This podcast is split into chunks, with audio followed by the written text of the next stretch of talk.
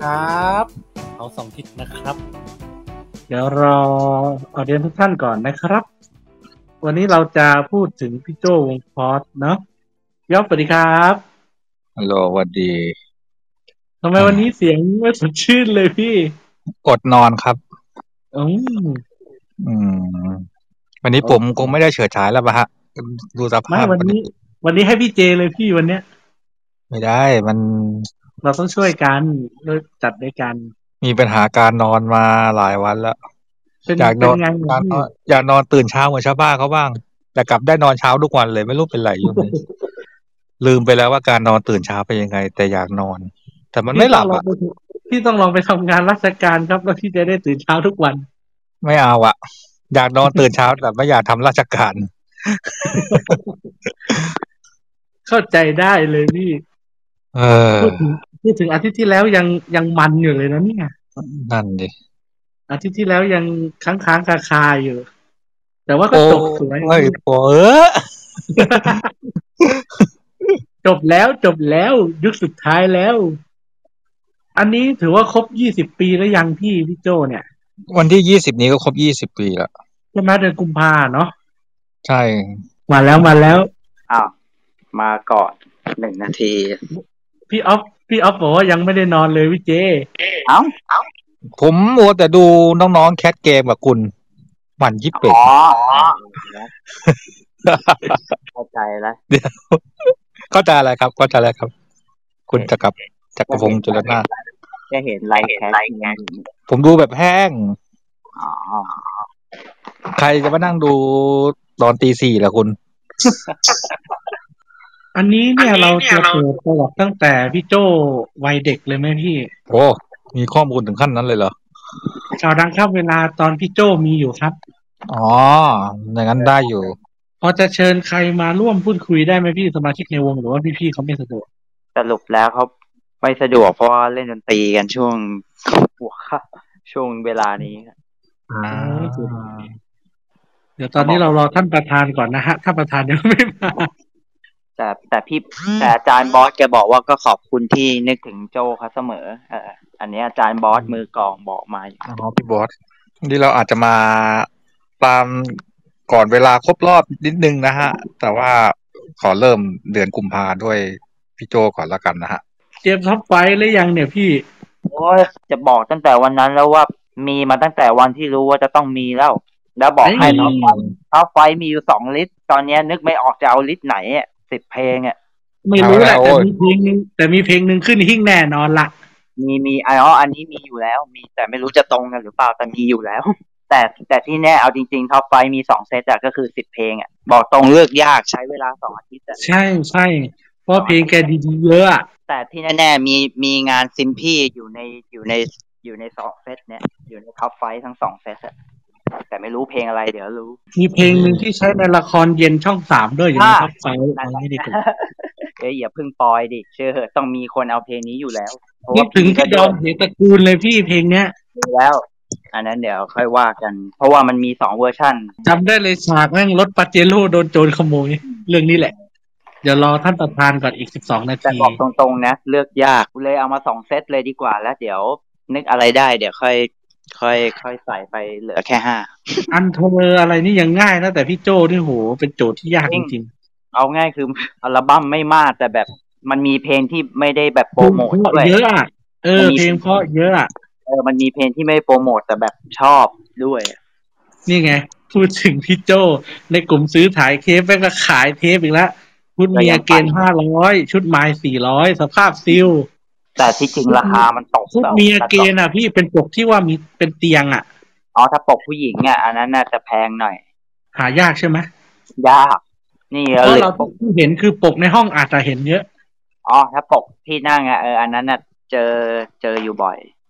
เห็นปกนี้แล้วคิดถึงฟักทองทุกทีเลย แต่พูดถึงฟักทองจะบอกให้ ว่าความสัมพันธ์พี่โจก็มีความสัมพันธ์ถึงชุดฟักทองด้วยนะ เดี๋ยวไว้เล่ามันเกี่ยวกับเรื่องการประกวดดนตรีกำลังเชิญคุณหมีอยู่เผื่อคุณหมีมีอ๋อเก็บเทปมีข้อมูลเทปอะไรมั่ง อีกสิบนาทีนะครับ เรารอท่านประธานอยู่นะครับเออประธานอ๋อประธานยังไอ้นี่อยู่ ยังเขินๆอยู่เลยยังปิดไมค์อยู่อ้าวท่านประธานสวัสดีคอะรับมาแล้วนั่นไงนั่นไงนั่นไงหายอายุมายืนมานานแล้วผมท่านประธานสวัสดีครับท่านประธานครับเงียบๆไว้ก่อนเมื่อกี้อืมท่านประธานที่เขาแพ้ เอ้ย เขาลบใช่เลิศครับผม ครับผม เอ๊ะยี่สิบเอ็ดมิถุนาเราจัดคอสคไวโพจน์ลาบวชดีกว่า เฮ้ย เดี๋ยว เดี๋ยวกัน ไอ้นี่มันเจ้าชายกบเวอร์ชั่นนะถั่วและไม่ใช่เหรอหนูมั่นใจในมือเบสเออจะบอกจะบอกว่าไอชุด ไอชุดเนี้ยเคยมี VCD ก็ไม่รู้หายไปไหนแล้ว ไอชุดเนี้ย เล่นที่อะไรนะ ปิ่นเกล้าพาใช่ไหมต้าพาต้า อ่าพาต้าอะไร ปิ่นเกล้าวะล่ะ ใช่ไปนะปิ่นเกล้าปิ่นเกล้าถูกแล้วเพราะตอนนั้นไฟไหม้ตอนนี้เมอร์ลี่คิงไฟไหม้เนี่ยปีสามหกไฟไหม้จำได้ ไปไปได้หลังบันทึกเทปที่เส้นอยู่พักหนึ่งอะอาทิตย์หนึ่งต่อมาที่ข่าวออกเลยไฟไหม้จีเซนต้องไปเล่นพาต้าอยู่เกือบปีต้องอะย้ายอะเออใช่ ปีสามเจ็ดถึงกลับมา เออ แล้วมันเป็นช่วงประจวบ Future แม่งเพิ่งสร้างเสร็จด้วย Merry King ก็เลยดับไปเลย ตอนแรก Merry King ถือว่าเป็นเบอร์หนึ่งอืมในตอนนั้นนะย่านรังสิตอะพอไฟไหม้เท่านั้นแหละ แล้วพอการมาของ Future ปีสามเจ็ดแม่งไปไปมา Future อยู่นานที่สุด ตอนนั้นเซียร์ก็เพิ่งสร้างเพิ่งมาได้พักนู้นเซียร์รังสิตตอนนั้นน่ะเออ ตอนนั้นทางด่วน Tollway ยังไม่มีเลยปีสามหกมามีปีสามเก้าสี่ศูนย์ตอนนั้นสร้างอะรถติดชิบหายเลย ปีสามแปดสามเก้าลงรังสิตอะรถติดมาก ไม่มี footage ตอนวง Pause ไปตีสิบเหรอ featuring กับอาชายเมืองสิงห์อะไม่มี โอ้ยหายากพี่ปีสี่หนึ่งอะแล้วก่อนเหมือนแกเคยมีไม่ใช่เหรอ หรือใครวะจำไม่ได้แล้วไม่ใช่ผมันมไม่ใช่ผมลงใน youtube อะแต่มันหลายปีมาแล้วเจ็ดแปดปีไม่แล้วก็แล้วหายไปแล้วไม่อะใช่ผมแน่นอนไม่รู้ว่าเพลงที่ว่างที่พี่โจร้องกับอาชายเมืองสิงห์อะเวอร์อ๋ชัอนนั้ที่นไอ้ที่ว่าผัดไก่เลยนะเออนั่นแหละเป็นขอเวกัอนร์ชันที่โคตรชอบเลยอะอ๋อรู้แล้วช่วงผัดกันร้องเออนั่นแหละปีสี่หนึ่งอะเพราะว่าพ่อไวยพจน์มันไปร้องไอ้นี่ไปร้องปั้นปึ่งสี่หนึ่งหรือสี่สองเนี่ยแหละ น่าจะทีหนึ่ง42ทีหนึ่งทีหนึ่งทีหนึ่งเพราะตอนนั้นแกอสอวักสดีท่านในห้างด้วยครับสวัสดีท่านในห้างครับ อ้าวมาแล้วหนุ่มสวัสดีครับเชียังเชียงใหม่ เออพี่พูดถึงเจแล้ว พูดถึงก็อยากฟังคุณลุงไวยพจน์ร้องไอ้เนี่ยปั้นบอกว่าอย่าน่ารัก พี่ศูนย์เจ็ดอ๋ออันนั้นเดี๋ยวผมหาจากแฟนคลับพี่เบิร์ดก่อนนะครับอ้าวโคตรอยากดูเลยแต่พูดพอพอพอเจพูดมานี่อยากดูอีกรอบเลยอ๋อแล้วก็ใช่เลยที่คุณลุงลุงลุงชายก็ร้องในศูนย์เจ็ดอะไอ้แต่เทปนั้นน่ะได้ดูตอนนั้นน่ะอืม แล้วก็ไม่น่าตอนตอนพี่ดาวมัจจุรีร้องเป็นอันสลบฮะโอ้อ๋อ เคยเห็นในไตเติ้ลแต่วันออกอากาศไม่ได้ดูโอ้ผมดูอยู่แล้วเทปนั้นมามามาเทปเดียวกับ อ่าพี่ฮายร้องอย่ามองตรงนั้นนะฮะอ๋อโอ้โหปีอันนั้สี่นน่ะศูนเห็ย์นนี่ดูดิเห็นไตเติ้ลอันนั้นน่ะเห็นไตเติ้ลแต่ไม่ได้ดูอันนั้นอืมแต่อ๋อที่แน่ๆที่แน่ๆพี่โจเคยไปออกกวนกวนๆยิ้มด้วยนะพี่ใช่ใช่เออก็เคยดูเคยดูเคยโดนแซวยับเลยตอนนั้นรู้สึกจ๊อบพวกพี่จ๊อบพี่ต๊อกอะไรก็แซวกัน เออเสียได้ขยับเนี่ยเก่งไม่ได้ไปไอ้นี่เขาเพื่อนรุ่นเขาเพื่อนเพื่อนเพื่อนรุ่นพี่ต๊อกอันนี้ด้วยดีสีตีเขาแกก็ไปออก น่าจะไปมั้งอันนี้ไม่ได้ดูไปไปไปร้องเพลง ไปร้องเพลงรักเธอทั้งหมดของหัวใจแล้วก็พี่เจเห็นเมจิกซีหนึ่งนี่ยังน่าจะยังแน่เลยเดี๋ยวส่งให้ว่าป่าออฟจะแข่งกับพี่บิลลี่ยังยังเดี๋ยวส่งให้เดี๋ยวส่งให้เวทีทองเมจิกเอ้ยเดี๋ยวก่อนหรือเคยดูปะวะเดี๋ยวต้องดูต้องดู เหมือนน่าจะน่าจะไม่เคยพลาดต้องต้องดูเมเหมืจิอกนว่าเชแกฟเคยแรกๆเลยพี่ปีสี่หนึ่งดูแล้วเหมือนแกเหมือนแกเคยเล่าให้ฟังว่าเคยเจอในรายการมีป่าออฟมีแม่นกสินใจแล้วก็พี่บิลลี่ช่วงบิลลี่อาสาใช่ วันนี้เป็นไงบ้างครับกี่เพ้าเต็ม feed เลยฮะโอ้ย เต็มเมืองเลยพี่ของผมมาร้านรวงปิดหมดโอ้อิจฉาจังได้เห็นแบบสดโอ้ยแจ่มๆเพียบเลยพี่ที่ศาลเจ้าวันเนี้ยๆ ผมผมผมใส่เสื้อแดงแล้วท่องเที่ยวอินเทอร์เน็ตไปแทนฮะเอ่อถ้ามาทำวันนี้จะมีอะไรเกี่ยวกับพี่โจบ้างครับอ๋อก็จะเป็นเรื่องราวของผลงานแล้วก็สิ่งที่เราคงจะพูดคุยกันเนอะคือจะเป็นไทม์ไลน์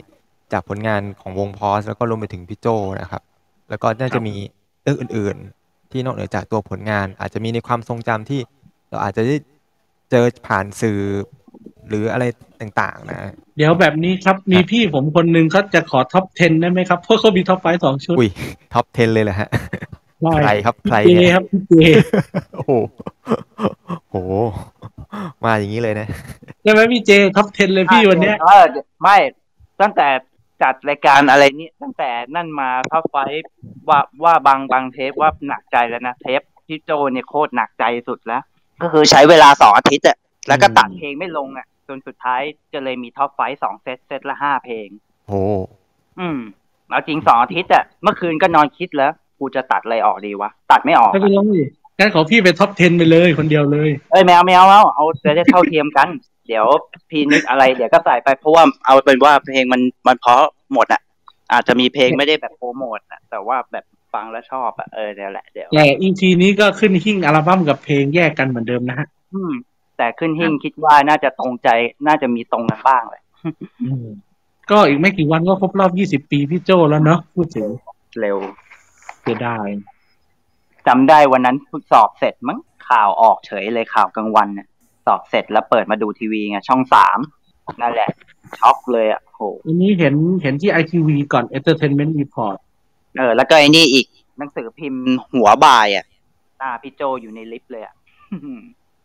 นังสือพิมพ์หัวบ่ายจำได้ แล้วก็ตอนเช้าก็ขึ้นหน้าหนึ่งหลาแบบช็อกวงการเนี่ยตอน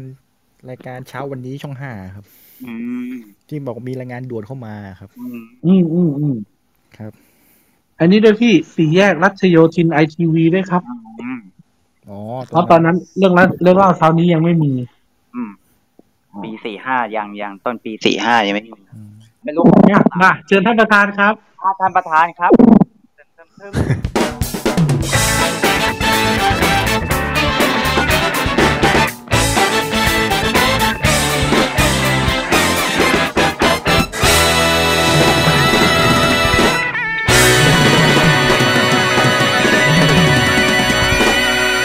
จ้าสวัสดีจ้ามาแล้วโอ้อะมาถูแล้กวครับผม ก็วันนี้เช่นเคยครับ ทุกวันอังคารสามทุ่ม วันนี้เราก็จะมาพูดคุยใน topic ถึงความทรงจำกับศิลปินในช่วงช่วงหนึ่งนะครับ ที่มีน้ำเสียงอันเป็นเอกลักษณ์ แล้วก็น่าจะเป็นที่จดจำกันไปอีกนาน ถึงแม้ว่าตัวจะจากไป แต่ก็มีหลาย ๆ เพลงนะครับ ที่เขายังฝากไว้ให้ให้อยู่ในความทรงจำของเรานะครับ นั่นหนึ่งในนั้นก็คือคุณโจอมรินเหลืองบริบูรณ์หรือว่าคุณโจวงพอสนะครับ ผู้ที่กดเพลงให้เพลงเคลื่อนไหวแล้วกดพอส ชีวิตเอาไว้ให้เป็นนิรันดร์เพื่อที่จดจำแล้วก็บันทึกทุกผลงานเอาไว้ตลอดการในช่วงระยะเวลาที่เริ่มต้นจากจากการเข้าสู่วงการดนตรี แล้วก็รวมไปถึงวาระสุดท้ายนะครับ ที่เรายังคงระลึกถึงกันอยู่นะครับ เพราะว่าเนื่องในเดือนนี้ก็เป็นเดือนของการจากไป วันนี้เราจะมาพูดคุยกันสำหรับในเรื่องราวของวันนี้กัน ก็พูดถึงในในแต่ละท่านก่อนแล้วกันว่าเอออย่างอย่างความทรงจำเกี่ยวกับพี่โจ หรือแม้แต่วงพอสเนี้ยนะครับ มีความทรงจำอะไรยังไงกันบ้างก็พูดคุยกันมาได้เลยนะครับอ่างั้นผมก่อนแล้วกันได้เลยฮะผมถ้าความทรงจำแรกแรกสุดๆเลยก็น่าจะเป็นช่วงประมาณอัลบั้มมายฮะผมผมผมรู้สึกว่าเริ่มคุ้นเริ่มคุ้นเสียงพี่โจแล้วอันนี้คือแบบว่าชัดนะฮะ แต่ถ้าแบบลางๆหน่อยก็น่าจะเป็นอืมช่วงเพลงที่ว่างกำลังดัง เพราะว่า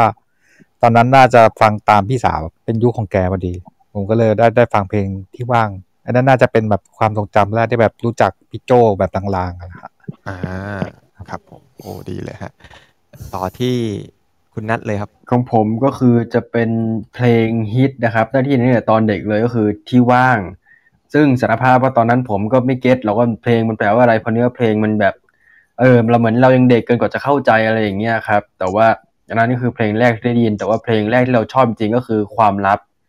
ที่เหมือนจะประกอบละครเรื่องหนึ่งด้วยตอนนั้นนะฮะช่องสามแล้วก็หลังจากนั้นก็ได้ยินได้ฟังเพลงพอสผ่านทางวิทยุพวกเพลงฮิตทั้งหลายแหละประมาณนี้ครับ แล้วก็มาได้ยินอีกทีก็คือข่าวเศร้าตอนเมื่อประมาณ 20 ปีที่แล้วอะครับ ที่ได้ยินตอนนั้นแล้วก็ ผมก็ได้ยินเพลงพวกเขาบ้างมีโน่นนี่นั่นอะไรบ้าง แล้วก็มาที่เป็นความทรงจำอีกอย่างหนึ่งของผมเลยก็คือเรื่องของอาจารย์ ท่านหนึ่งนะครับ ซึ่งตอนนี้ท่านก็น่าจะฟังอยู่ครับ เพราะผมเดี๋ยวผมก็จะแชร์ลิงก์ที่เป็นพอดแคสต์ไปให้ท่านฟังนะฮะก็คือแกเป็นอาจารย์วิชาสังคมที่โรงเรียนผมนะครับ ซึ่ง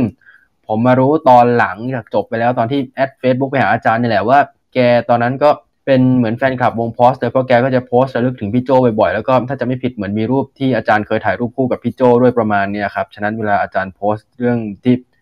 ประมาณนี้ที่ไรหรือบางทีที่เวลาผมโพสต รีวิวอัลบั้มวง Pause โพสต์ว่าไปซื้อซีดีอัลบั้มเดี๋ยวพี่โจมาอะไรมานั้นแกก็จะมาคอมเมนต์อะไรประมาณเนี้ยครับ ก็เหมือนเป็นได้เห็นได้เข้าใจถึงความทรงจำของแฟนคลับตอนนั้นด้วยว่าแบบเออ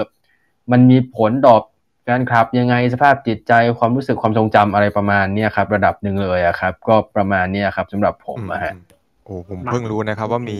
อาจารย์ที่เป็นแฟนคลับวงพอสด้วยเหมือนกันนะครับ เดี๋ยวต่อที่คุณอูเลยฮะ ของผมก็ละครเรื่องเดียวกับคุณนัทนะฮะเรื่องการละปังหาที่ว่าพี่ดอมเนี่ยเป็นพระเอกก็รู้จักเป็นความลับก่อนแล้วก็ทีเนี้ย มาฟังกอดหมอนทางวิทยุ ก็เลยว่าเอ๊ะใครร้องวะเลยไปซื้อเทปพี่โจมาฟังอะฮะ แล้วก็ พอได้ยินข่าวแกเสียชีวิตก็ช็อกนะฮะว่าไม่น่าเชื่อว่าแกจะเสียชีวิตประมาณนี้ครับ โอเคงั้นต่อที่คุณท็อปเลยครับ คุณท็อปก่อนเลยคบ้ารับงครับครับผมผมเห็น Pause ครั้งแรกจากโฆษณา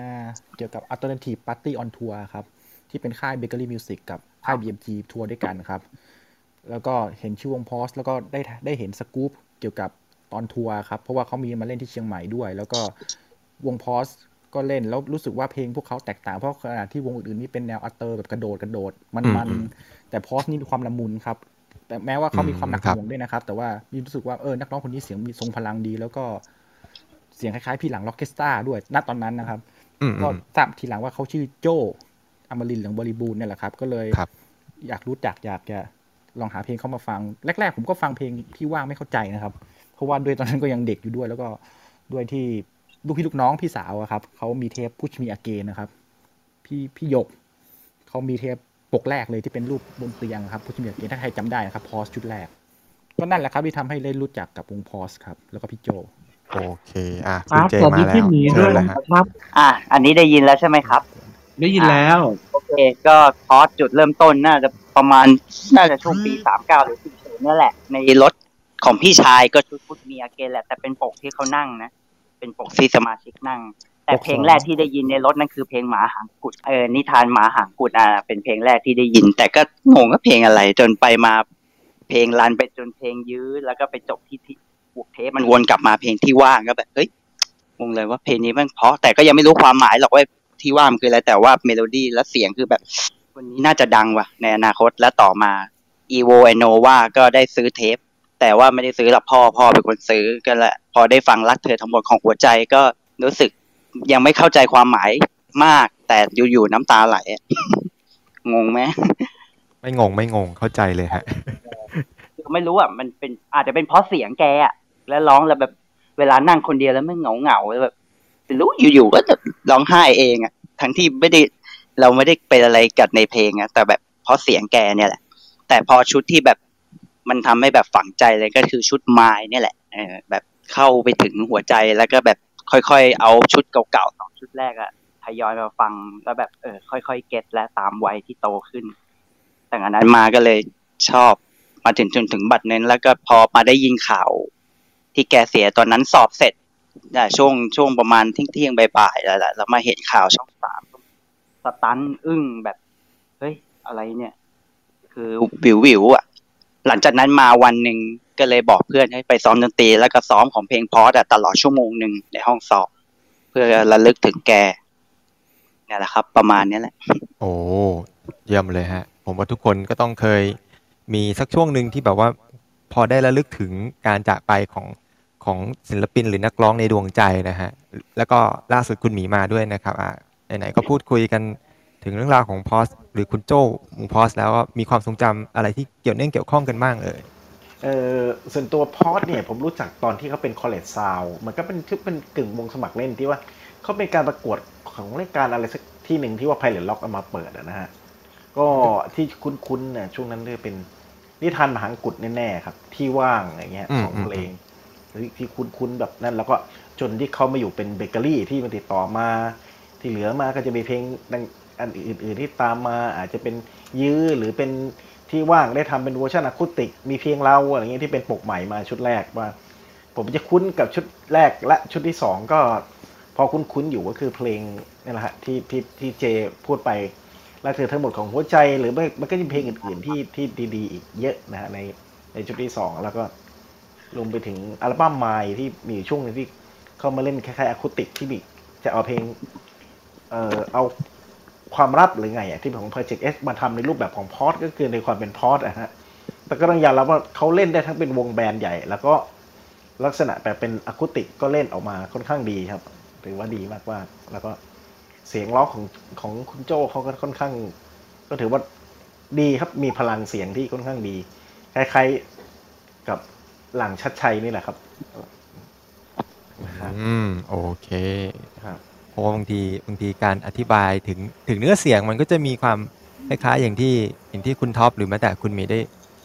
กล่าวไว้เมื่อสักครู่นี้ว่าในเนื้อเสียงของคุณโจ้มันจะมีความคล้ายๆ ของคุณหลังจริง ๆ นะฮะ อันนี้ต้องยอมรับเลย มีศิลปินใหม่ๆ หลังๆมาเนี่ยอ่าจะสังเกตว่ามีอยู่ศิลปินที่เคยออกคู่อยู่คนหนึ่งแล้วตอนหลังที่มาออกเดี่ยว ที่อยู่แกรมมี่คนหนึ่ง ก็ก็เกือบคล้ายๆนะจะมีนิดๆอะบอยลองไปเมสัเกงอร์เกตใช่อืมผมว่าคล้ายๆผมว่าใกล้เคียงแต่ว่าก็อาจจะเป็นอีกรูปแบบหนึ่งอะไรเงี้ยฮะฮะบดีนึกขึ้นได้เหมือนอ่าใครไม่รู้อูพูดเลยว่าละครกาละปังหาไม่ใช่นะเขยลิเกเคยลิเกใช่ไหมโอเคความลับอะประกอบเขยลิเกตอนเย็นเคยลิเกอ๋อโอเคไม่ใช่กาละปังหาอ๋อที่ว่าพี่ดอมเล่นเป็นพระแสงอะนะต้อง เออ พี่ดอมเป็นพระเอกลิเก พี่เชอรี่เป็นโอเคโอเคเชอรี่เป็นนางเอกใช่สับสนสับสนโอเคสองลองคือพี่เอ็กไทแจ็คกับพี่นุชต้องนุสลาโอ้โหใช่ใช่เป็นละครตอนเย็นที่เรตติ้งสูงที่สุดไม่หรอกละครเรื่องเนี้ยจำฉากที่โจรมาขโมยปาเจโร่ได้อะฉากเดียวนี่เออเออนั่นแหละแล้วแล้วพระรองเอานางรองนี่ขโมยซีนใช่อืมเอาง่ายๆคือละครเรื่องเนี้ยส่งส่งให้เป็นอืมความลับดังอะละครความลับเรื่องดัเนี้ยงจริงอืมเลยครับ คือดังทั้งละครทั้งหนังทั้งทั้งเพลง ครับเอ้ยเดี๋ยวนะโทษทีนะยุคนั้นที่ปาเจโร่นี่คือมันยังเป็นเป็นลักษณะเป็นเป็นรถเป็นรถกระบะอยู่หรือเปล่าครับเป็นกึ่งกึ่งไม่ครับแวนปาเจโร่จี๊ปรุ่นแรกอะพี่อ๋อเป็นยังเป็นยังเป็นรถแวนจี๊ปอยู่เลยใช่ไหมรถจี๊ปชอบใช่สีใช่ขาวอันนี้คือต้องต้องถามก็คือถามเรียนกันตรงตรงเพราะคือว่าผมเพิ่งก็คือได้ยินมานานว่าเป็นรถจี๊ปแต่ว่าปัจจุบันเนี้มันคล้ายๆกับรถรถปิกอัพไปแล้วไงมันเหมือนปาเจโร่สปอร์ตเทียนะบฮะที่เหมือนกันใช่เพราะว่าด้วยความว่า ยุคนั้นผมก็จำไม่ได้ แล้วก็บอกว่าว่าเออก็ก็ไม่ไม่เคยดู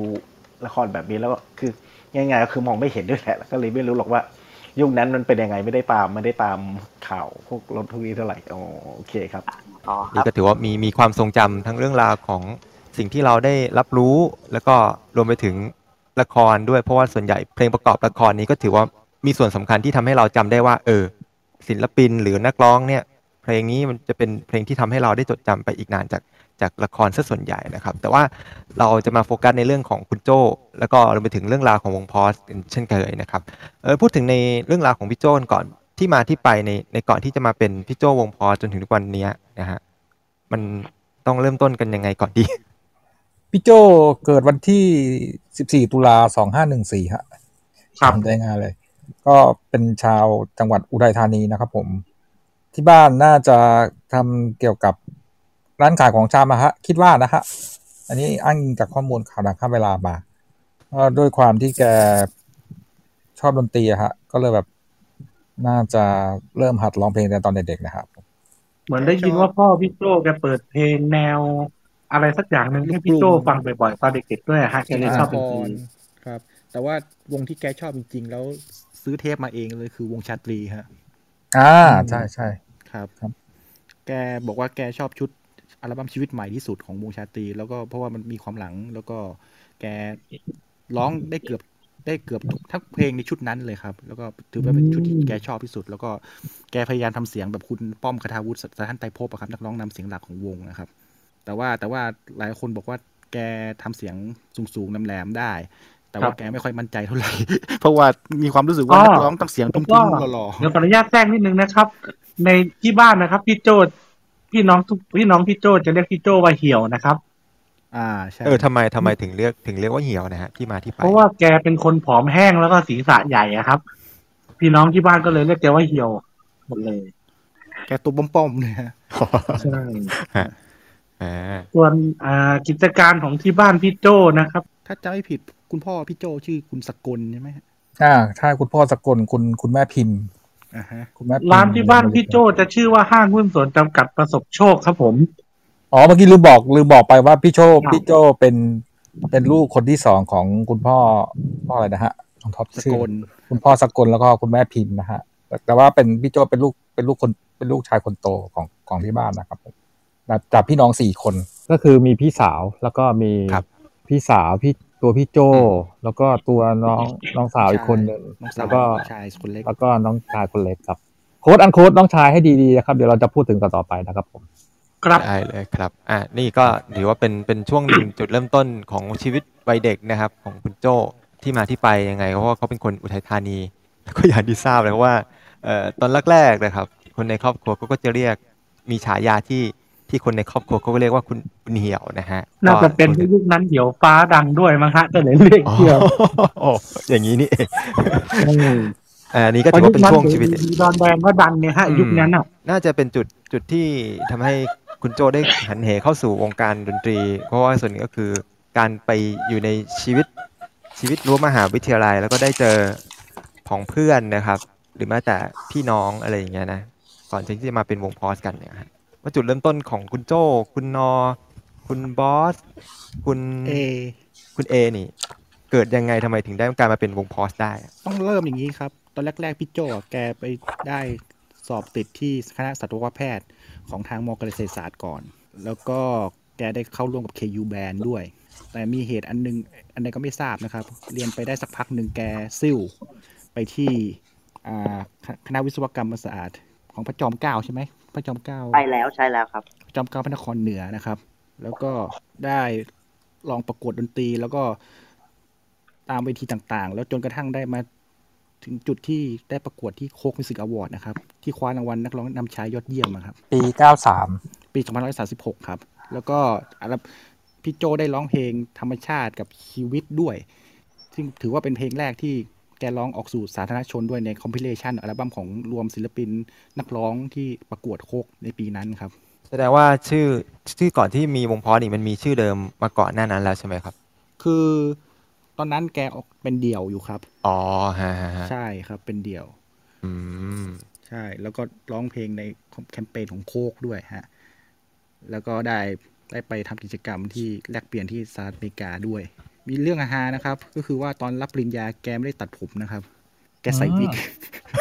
เฮ้ยเนียนมากนะยังไงเนี่ยถ้าถ้าถ้าดูรูปถ่ายเนียนมากเลยนะท็อปครับแกใส่วิกครับ เพราะว่าอย่างที่เรารู้กันว่าเวลาเรารับปริญญา เราต้องตัดผมใช่ไหมให้ผมสั้นแต่แต่ว่าพี่พี่โจกับอีกคนน่ะคือพี่เสือธนพลจะเหมือนกันก็คือว่าแกไว้ผมยาว แล้วพอถึงวันรับปริญญารู้สึกเสียดายผม แกเลยใส่วิกรับปริญญา อ๋อ ก็เลยทำให้ทำให้เนียนๆไปว่านี่คือ รูปรูปติดบัตร รูปติดบัตรใช่แบบว่าเวลาเวลารับปริญญาอะไรอย่างงี้ใช่ไหมฮะ ใช่ครับ โอ้นั่นเอาวิกอ๋อเพิ่งรู้เพิ่งรู้วันนี้เพิ่งรู้คจรับริงแล้วก็ช่วงนั้นประมาณปี 2037 บันเทิงบันเทิงคดีอะทำคอลัมน์อันหนึ่งที่ว่า college artist คือรวมนักร้องศิลปิน หรือแม้กระทั่งนักดนตรีที่อยู่ตามรั้วมหาลัยต่าง ๆ นะครับ มามาออกมาสัมภาษณ์ แล้วก็ได้ออกรายการของทางบันเทิงคดี พี่โจก็เป็นหนึ่งในนั้น แล้วในแล้วสังเกตดีๆนะครับ ในรายการ college artist เนี่ย ก็ยังมีนักดนตรีของอีกสถาบันหนึ่งก็คือ วงของคุณค้องมงคลกับคุณนรเทพมาแสง คุณนรเทพมาแสงก็คือป๋าก็คืนอแบบพี่พี่น้องนั่นแหละครับ แกก็เป็นหนึ่งใน college artist ที่ได้ได้ออกรายการบันเทิงคดีด้วย แล้วก็รวมถึงทั้งพี่เอด้วยพี่เอพี่เอกพลกิจวิทยานุภาพวิทยานุภาพด้วย แต่ว่าตอนนั้นคือทั้งพี่น้องทั้งพี่เอ แล้วพี่โจก็ต่างคนต่างอยู่เลยนะครับเพียงแต่ว่าพี่พี่พี่น้องกับพี่เอนี่จะอยู่สถาบันเดียวกันคือมสวประสานมิตรใช่คือคือจุดเริ่มจริง ๆ คือพี่นออะครับ แกทำทีสิทธ์เกี่ยวกับวงแก แล้วทีนี้คือพี่เอไปไปไปช่วยอืมแล้วประกอบกับช่วงนั้นก็คือเหมือนกับว่าไปอย่างอย่างที่ท็อปเล่าเลยครับ ว่าแบบมันจะมีแบบ อ่าบรรณิตยสารบันคดีก็มาสัมภาษณ์อะไรเงี้ยมามามาแบบสัมภาษณ์ไปลงคอลัมน์ว่าแบบ อ่า ลักษณะอย่างที่ท็อปว่าฮะ ก็หลังจากนั้นก็เลยแบบว่า นี่คือเป็นจุดจุดเริ่มเล็ก ๆ ของวงพอแหละครับผมแต่ว่า ตอนนั้นน่าจะยังไม่ได้ชื่อพอสนะฮะตอนนั้นยังไม่มีชื่อว่าพอสใช่ใช่ตอนนั้นยังไม่มีชื่อวงด้วย แล้วพยายามหาชื่อวงต่างๆ นะ เช่นช็อกโกแลตบ้าง หรือพี่โจก็เคยพยายามบอกว่าเอาชื่อโดนันดักไหมแล้วพี่นอก็บอกมันใช่เหรอพี่ มันมันไม่น่าเป็นชื่อวงได้นะอะไรเงี้ยนั่นไงต่อแล้วตอนนั้นเนี่ยมือกลองก็ไม่ใช่พี่บอสด้วยทายสิครับว่ามือกลองคือใครพี่เชษ Smile Buffalo ฮะๆเฮ้ยฮะ เพราะว่าเขาโอ้เป็นรุ่นรุ่นพี่ของพี่นอกับพี่เอที่มศวครับ โอ้ connection เลยนะครับ เนี่ย ใช่แจ๋วแล้วแล้วพี่พี่เชษต้องถอนตัวออกจากพอสใน prototype ไปเพราะว่าอืมแกไปได้เดบิวต์กับทาง Smile Buffalo ไงฮะ อ่า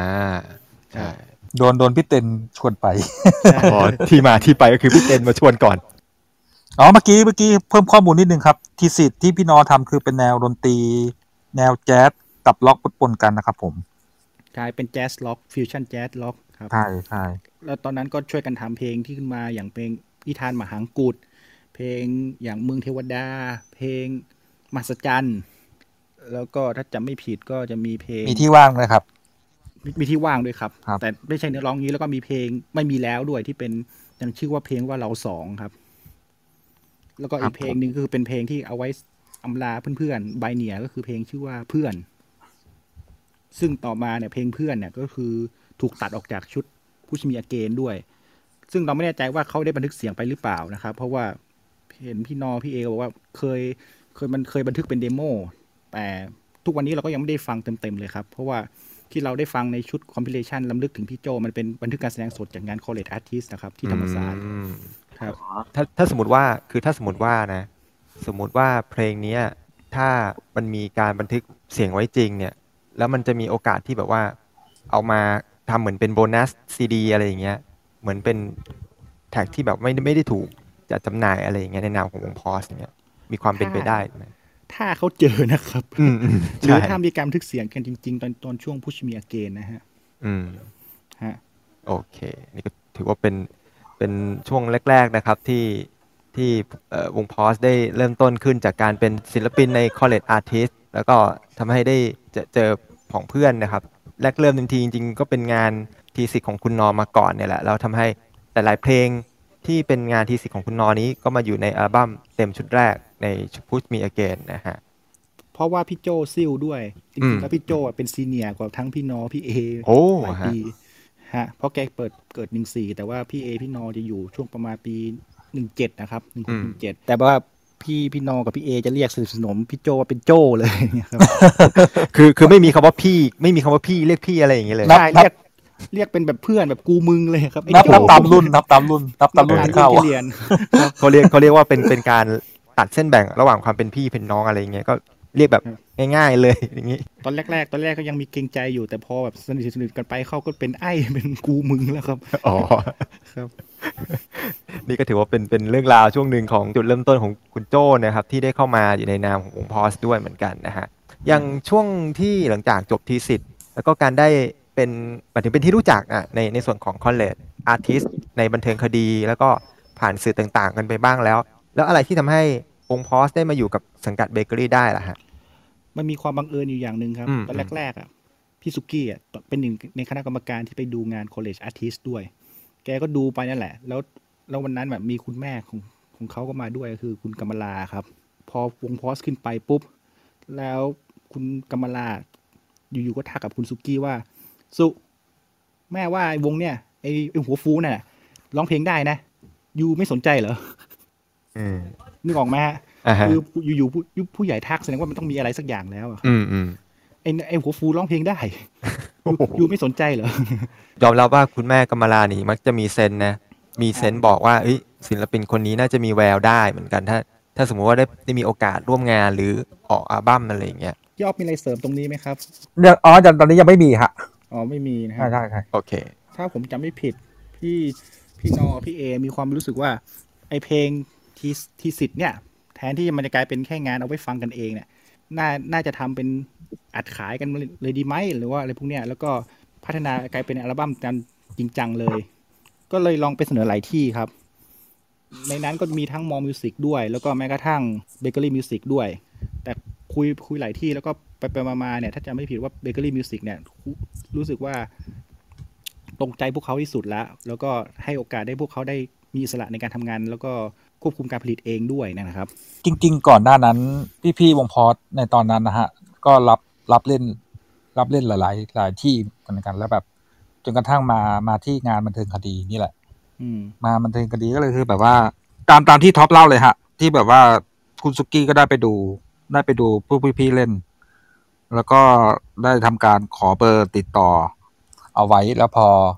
พอหมดงาน College Party ปุ๊บก็ได้ไปเล่นที่ Pirate Rock Pirate on the Rock ของคุณวินิจเลิศเลรัตนชัยต่อซึ่งก็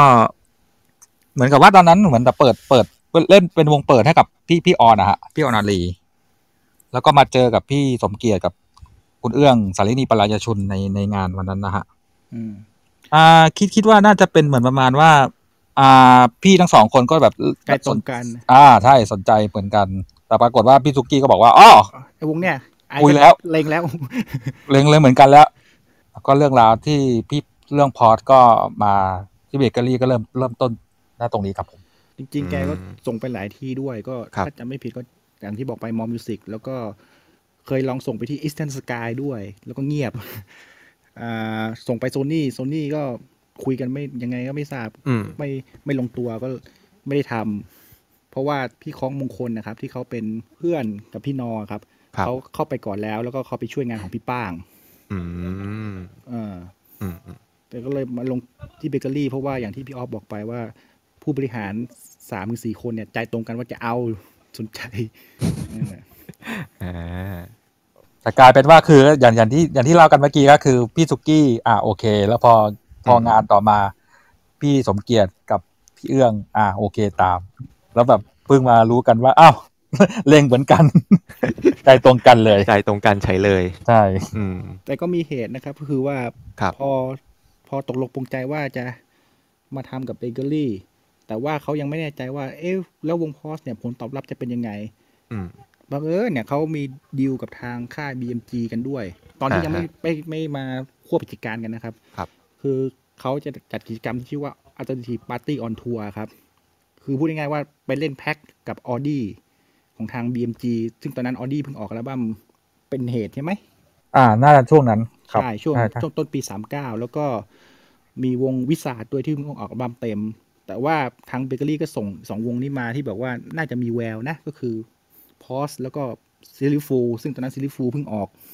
Bakery Sampler อ่า ใช่ใช่ออกก่อน Bakery Sampler จะเป็น EP อะครับ แล้วช่วงเวลานั้นคือพี่นอเพิ่งรับปริญญาด้วย แกเลยผมสั้นลงกว่าคนอื่น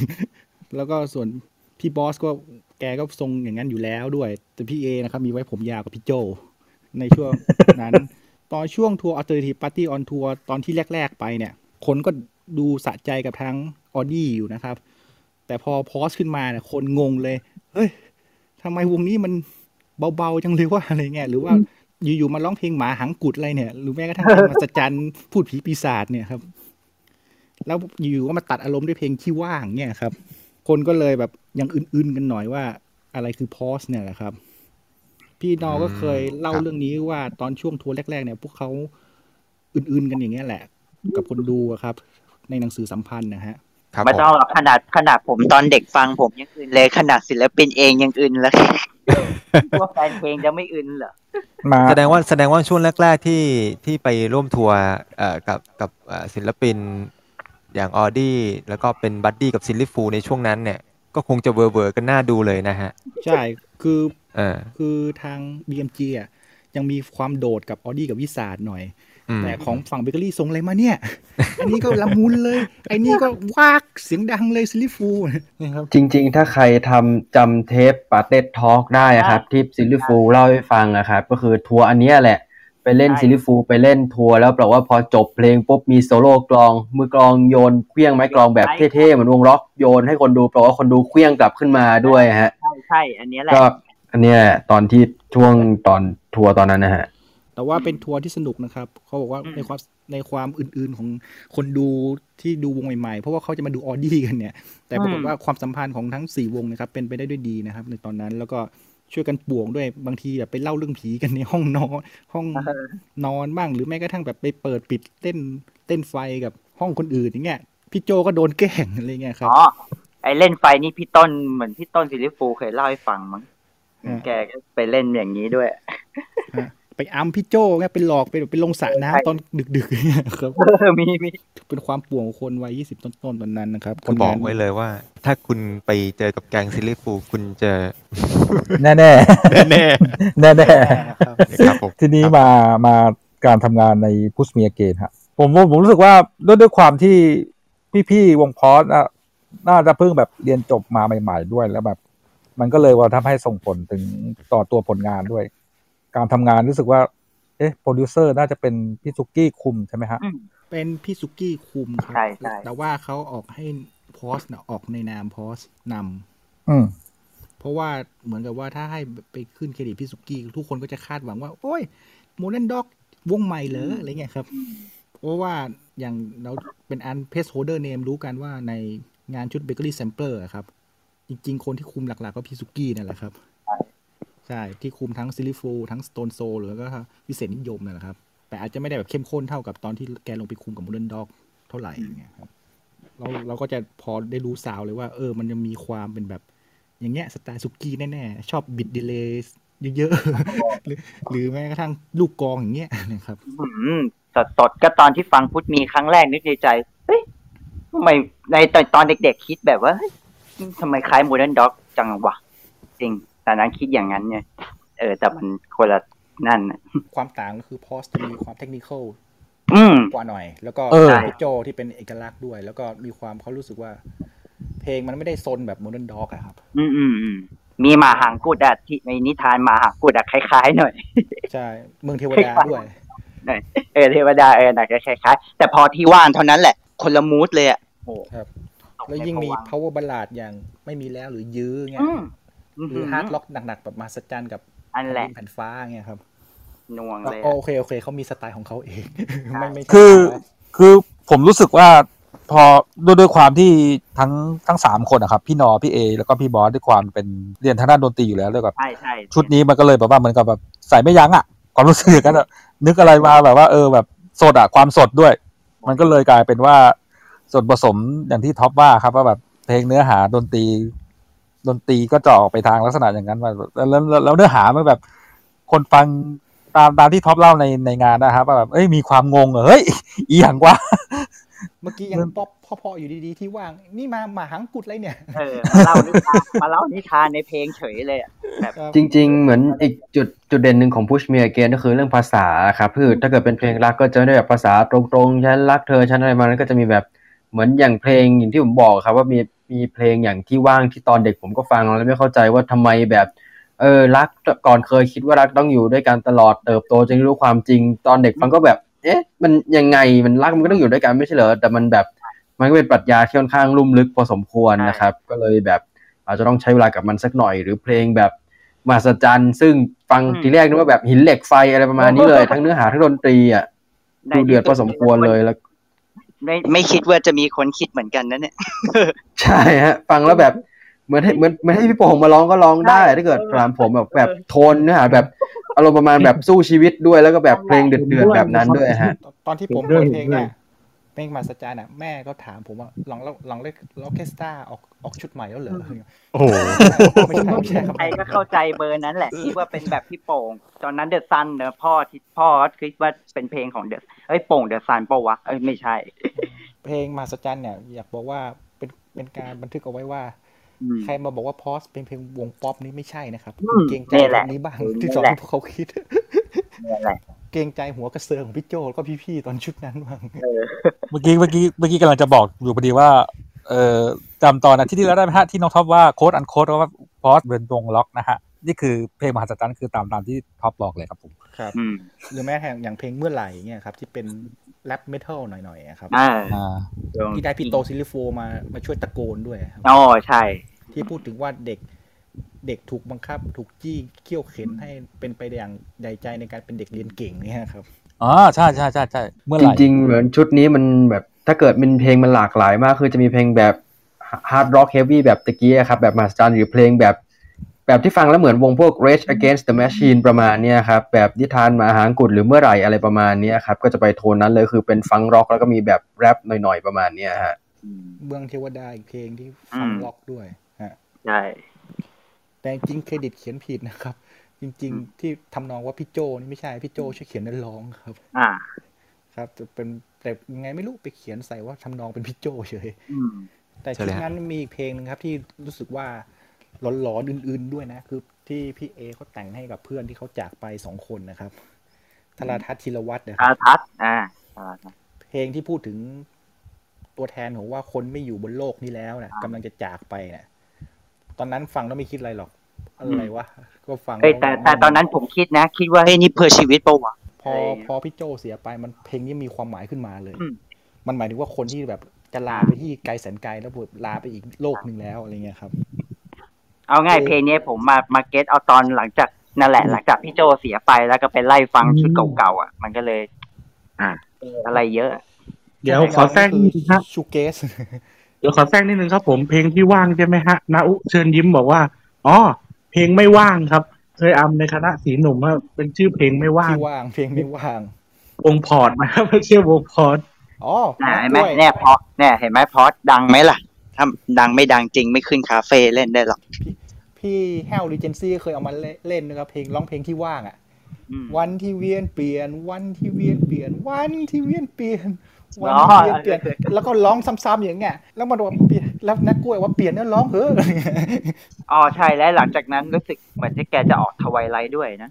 ใช่ใช่แกออกแล้วก็เออในจอร์จเชิญยิ้มบอกว่าอ๋อวงพอร์ตเดี๋ยวนี้ทานหมาหางด้วนอ่าเออ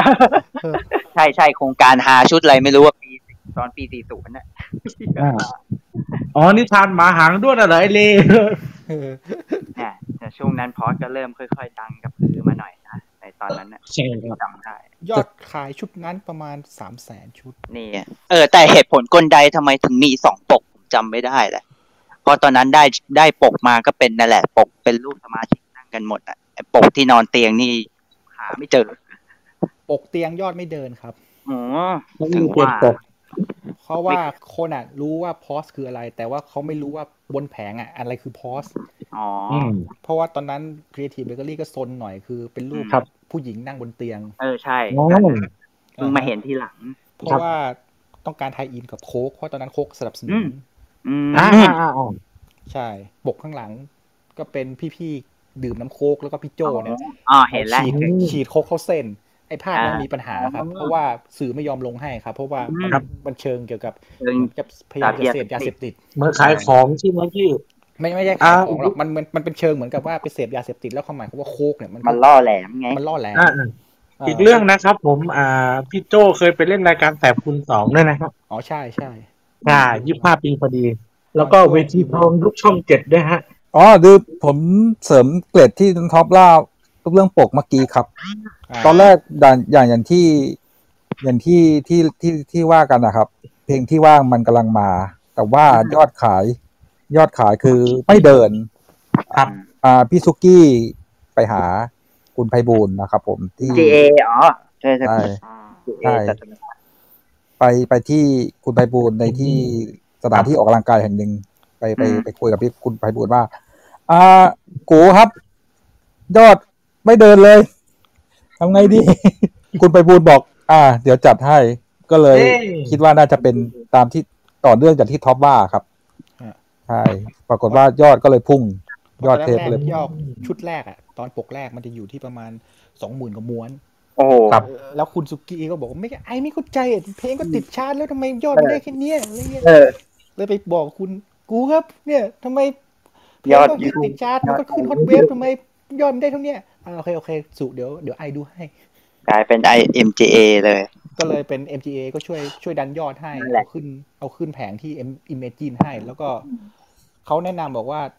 คนไม่รู้อะพอสคืออะไร อืมเขาฟังแต่เพลงใช่แล้วปกมันไม่ก็ก็ไม่ดึงดูดด้วยอืมแล้วศิลปินก็เสือกไปอยู่ปกหลัง มันใครจะไปพลิกดูล่ะอืมอืมเขาก็เลยแนะนำว่างั้นเอาศิลปินขึ้นปกสิอ่าปกสองที่เราคุ้นเคยกันก็เลยเกิดขึ้นมา แล้วก็ เพิ่มเพลงเข้าไปเพลงใหม่ที่สามารถใช่มีความต่อเนื่องกับเพลงที่ว่างได้ ก็คือเพลงมีเพียงเราครับอืมมันคล้ายๆกับเคสคาราบาวชุดแรกไหมพี่ไม่ที่นะว่าไม่นะไม่ใช่ไหมนะไม่นะ อันนี้คือหมายความว่า เพราะที่ว่างมันดังมา แต่คนไม่รู้ว่าอ่าพอสคืออะไร แล้วเขาอ๋ไม่อเห็นหน้าตาเขาเลยอย่างทำปกสองขึ้นมา เพื่อให้พอสขึ้นหน้าตา แล้วก็มีเพลงที่มีความต่อเนื่องกับเพลงเนื้อหาของที่ว่างได้ ก็คือเพลงมีเพียงเรา ถ้าที่ว่างมันรู้สึกว่าฟังยากเกินไป มีเพียงเราก็คือความละมุนคือความอืมที่พยายามตอบโจทย์อืมเพลงไทยตอนนั้นอะว่าอืมได้เออ มันคือเพลงรักเพราะๆนะอืมเพลงโรแมนติกด้วยอะไรเงี้ยฟัเอาง่ายที่คือว่างหน่อยอืมเพลงมีเพลงเราก็ฟังแล้วเข้าใจง่าย ในในอ่าความเป็นเด็กในตอนนั้นนะความฟังเข้าใจง่ายแต่ในในช่วงช่วงนั้นชุดแรกพอปกไอเนี้ยออกมาจำได้อ่ามีมีทุกแผงเลยแล้วก็อ้าวอืมแล้วก็เปิดตามร้านเทปก็เปิดนะ เปิดเปิดเนี่ยแหละเขาก็ได้รู้แล้วเปิดอ๋อนี่ไงวงพอสอ๋อหน้าดัตางเป็ย่างตอนนั้นน่ะครับแต่ว่าอีกมุมหนึ่งก็คือมันปัญหาคือตอนเปลี่ยนปกเนี่ยเขาเอาเพลงตัวมีเพียงเรากับที่ว่างอะคูสติกเวอร์ชันไปอยู่เป็น2แทร็กแรกของชุดเลย ซึ่งปัญหาก็คือ มันเป็นการเปิดอัลบั้มถ้าเกิดถามในมุมผมนะคือมันเป็นการเปิดอัลบั้มที่แบบเออสโลไปนิดนึงอะเมื่อเทียบกับเพลงถัดๆมาที่แบบค่อนข้างดุเดือดอะไรประมาณเนี้ยก็เลยรู้สึกว่าถ้าเกิดในแง่การเรียงเพลง ปกแรกอาจจะเรียงเพลงได้ดีกว่าครับถ้าเกิดในมุมผมอะฮะอืมอ่า ผมก็ชอบการเรียงเพลงในปกแรกครับใช่อ่าใช่อันนี้ข้อนี้ผมก็เห็นด้วยครับ อ่าเห็นด้วยเหมือนกันฮะใช่ก็เลยกลายเป็นว่าเพลงที่ว่านก็เลยกลายเป็นหนึ่งในเพลงฮิตประจำของเพลงไทยประจำปี แล้วก็การพอเข้าหกคุสเลยเมียเกนปกแซมเปิลนะครับ ราคาขึ้นเป็นสี่พันแล้วนะฮะโอ้นี่ขนาดแค่ย้ำว่าแซมเปิลนะฮะ ไม่น่าไปที่ปกแรก ปกแดงแบบซีดีอะไม่รู้จะขึ้นไปเท่าไหร่แล้วนะครับนั่นอืมปกแรกซีดีก็หลักพันครับผมประมาณสามสี่พัน เอาจริง ๆ พอพอพอมาฟังเพลงที่ว่างในในช่วงที่เราโตขึ้นผมผมรู้สึกว่าเออมันมันก็เปลี่ยนมุมมองในเรื่องความรักได้ดีนะเพราะแบบช่วงมอต้นไงช่วงมอต้นเนี่ย ช่วงที่เรามีรักเนี่ยแหละแม่งจะคนเข้าใจอืมแน่นอนเลยไม่ก็แบบ ตอนที่เราฟังแรกๆมันงงไงว่าแบบตอนปฐมแบบอีหยังอีหยังวะอะไรว่าไม่เราไม่เข้าใจหรอกแต่ละ แต่ว่าพี่โจอะสื่อได้ด้วยเสียง แล้วก็ตัวดนตรีมันทำให้เราสะกดไง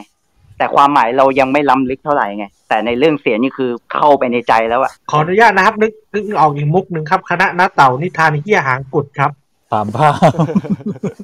แน่จำได้เลยที่โจพูดพูดเออ อันนี้อยากรู้แต่ละคนว่าในห่วงเวลานั้นในชุดพุทธเมียเกณฑ์ชุดแรกเนี่ยในในความรู้สึกตอนนั้นรับรู้แบบว่าเป็นยังไงอะ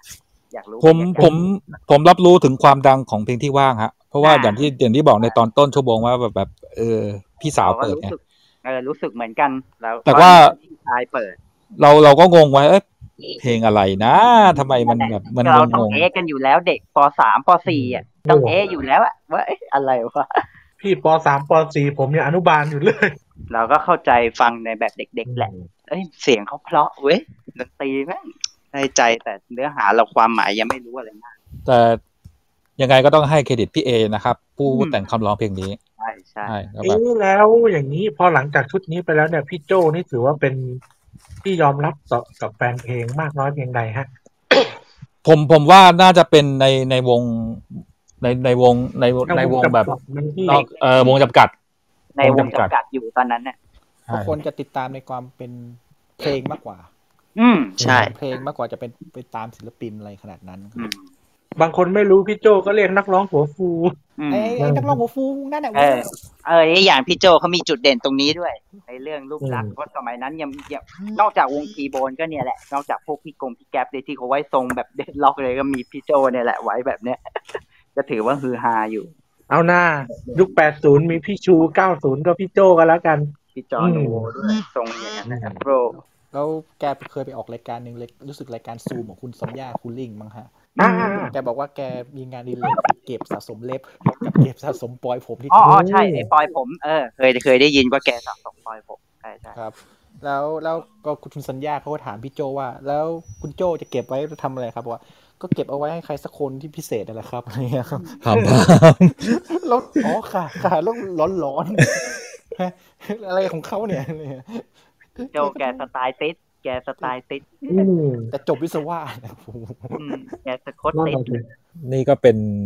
เศษเสี้ยวหนึ่งชุดแรกของชุดแรกของ Push Me Again ครับมาอีโวโนวาเลยไหมฮะ หรือว่าไงทำดีตอนอยู่ป .6 และปี 41 ก่อนก่อนจะเกิดอัลบั้ม e o n o v a เนี่ยไม่มีเหตุการณ์กระทบใจพิมพ์พี่โจอันหนึ่งช่วงประมาณน้องชายแกเสียใช่ไหมฮะใช่ใช่อ่านี่ครับที่มาอ่าครับตรงเนี้ยนี่แหละนะครับอันโคดอันโคดอันโคดที่ว่าครับ คือตอนนั้นพี่จ๊อบแล้วกันผมขอเรียกว่าพี่จ๊อบแล้วกันพี่จ๊อบคือน้องชายอ่าพี่โจคือว่าแกแกเพิ่งเรียนจบจะเตรียมตัวเข้า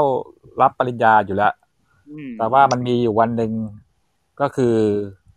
เกิดอุบัติเหตุ มันก็เลยเกิดเหตุเกิดเหตุเศร้าของครอบครัวเหลืองบริบูรณ์นะฮะครับช่วงนั้นทุกคนก็คือในในในครอบครัวก็คือเสียใจโดยเฉพาะพี่โจพี่โจถือว่าคือว่า ก็ค่อนข้างน่าจะสนิทกับพี่จ๊อบพอสมควร แล้วแบบมันมาประจวบกับช่วงนั้นกำลังเริ่มชุดสองด้วย เริ่มทำเริ่มทำงานชุดสองด้วย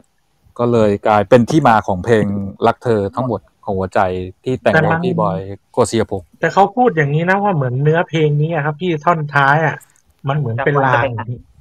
ใช่เนี่ยสักวันจะไปหาเนี่ยแหละนั่นแหละมันเหมือนเป็นลางอะครับ ว่าเอ๊ะยังไง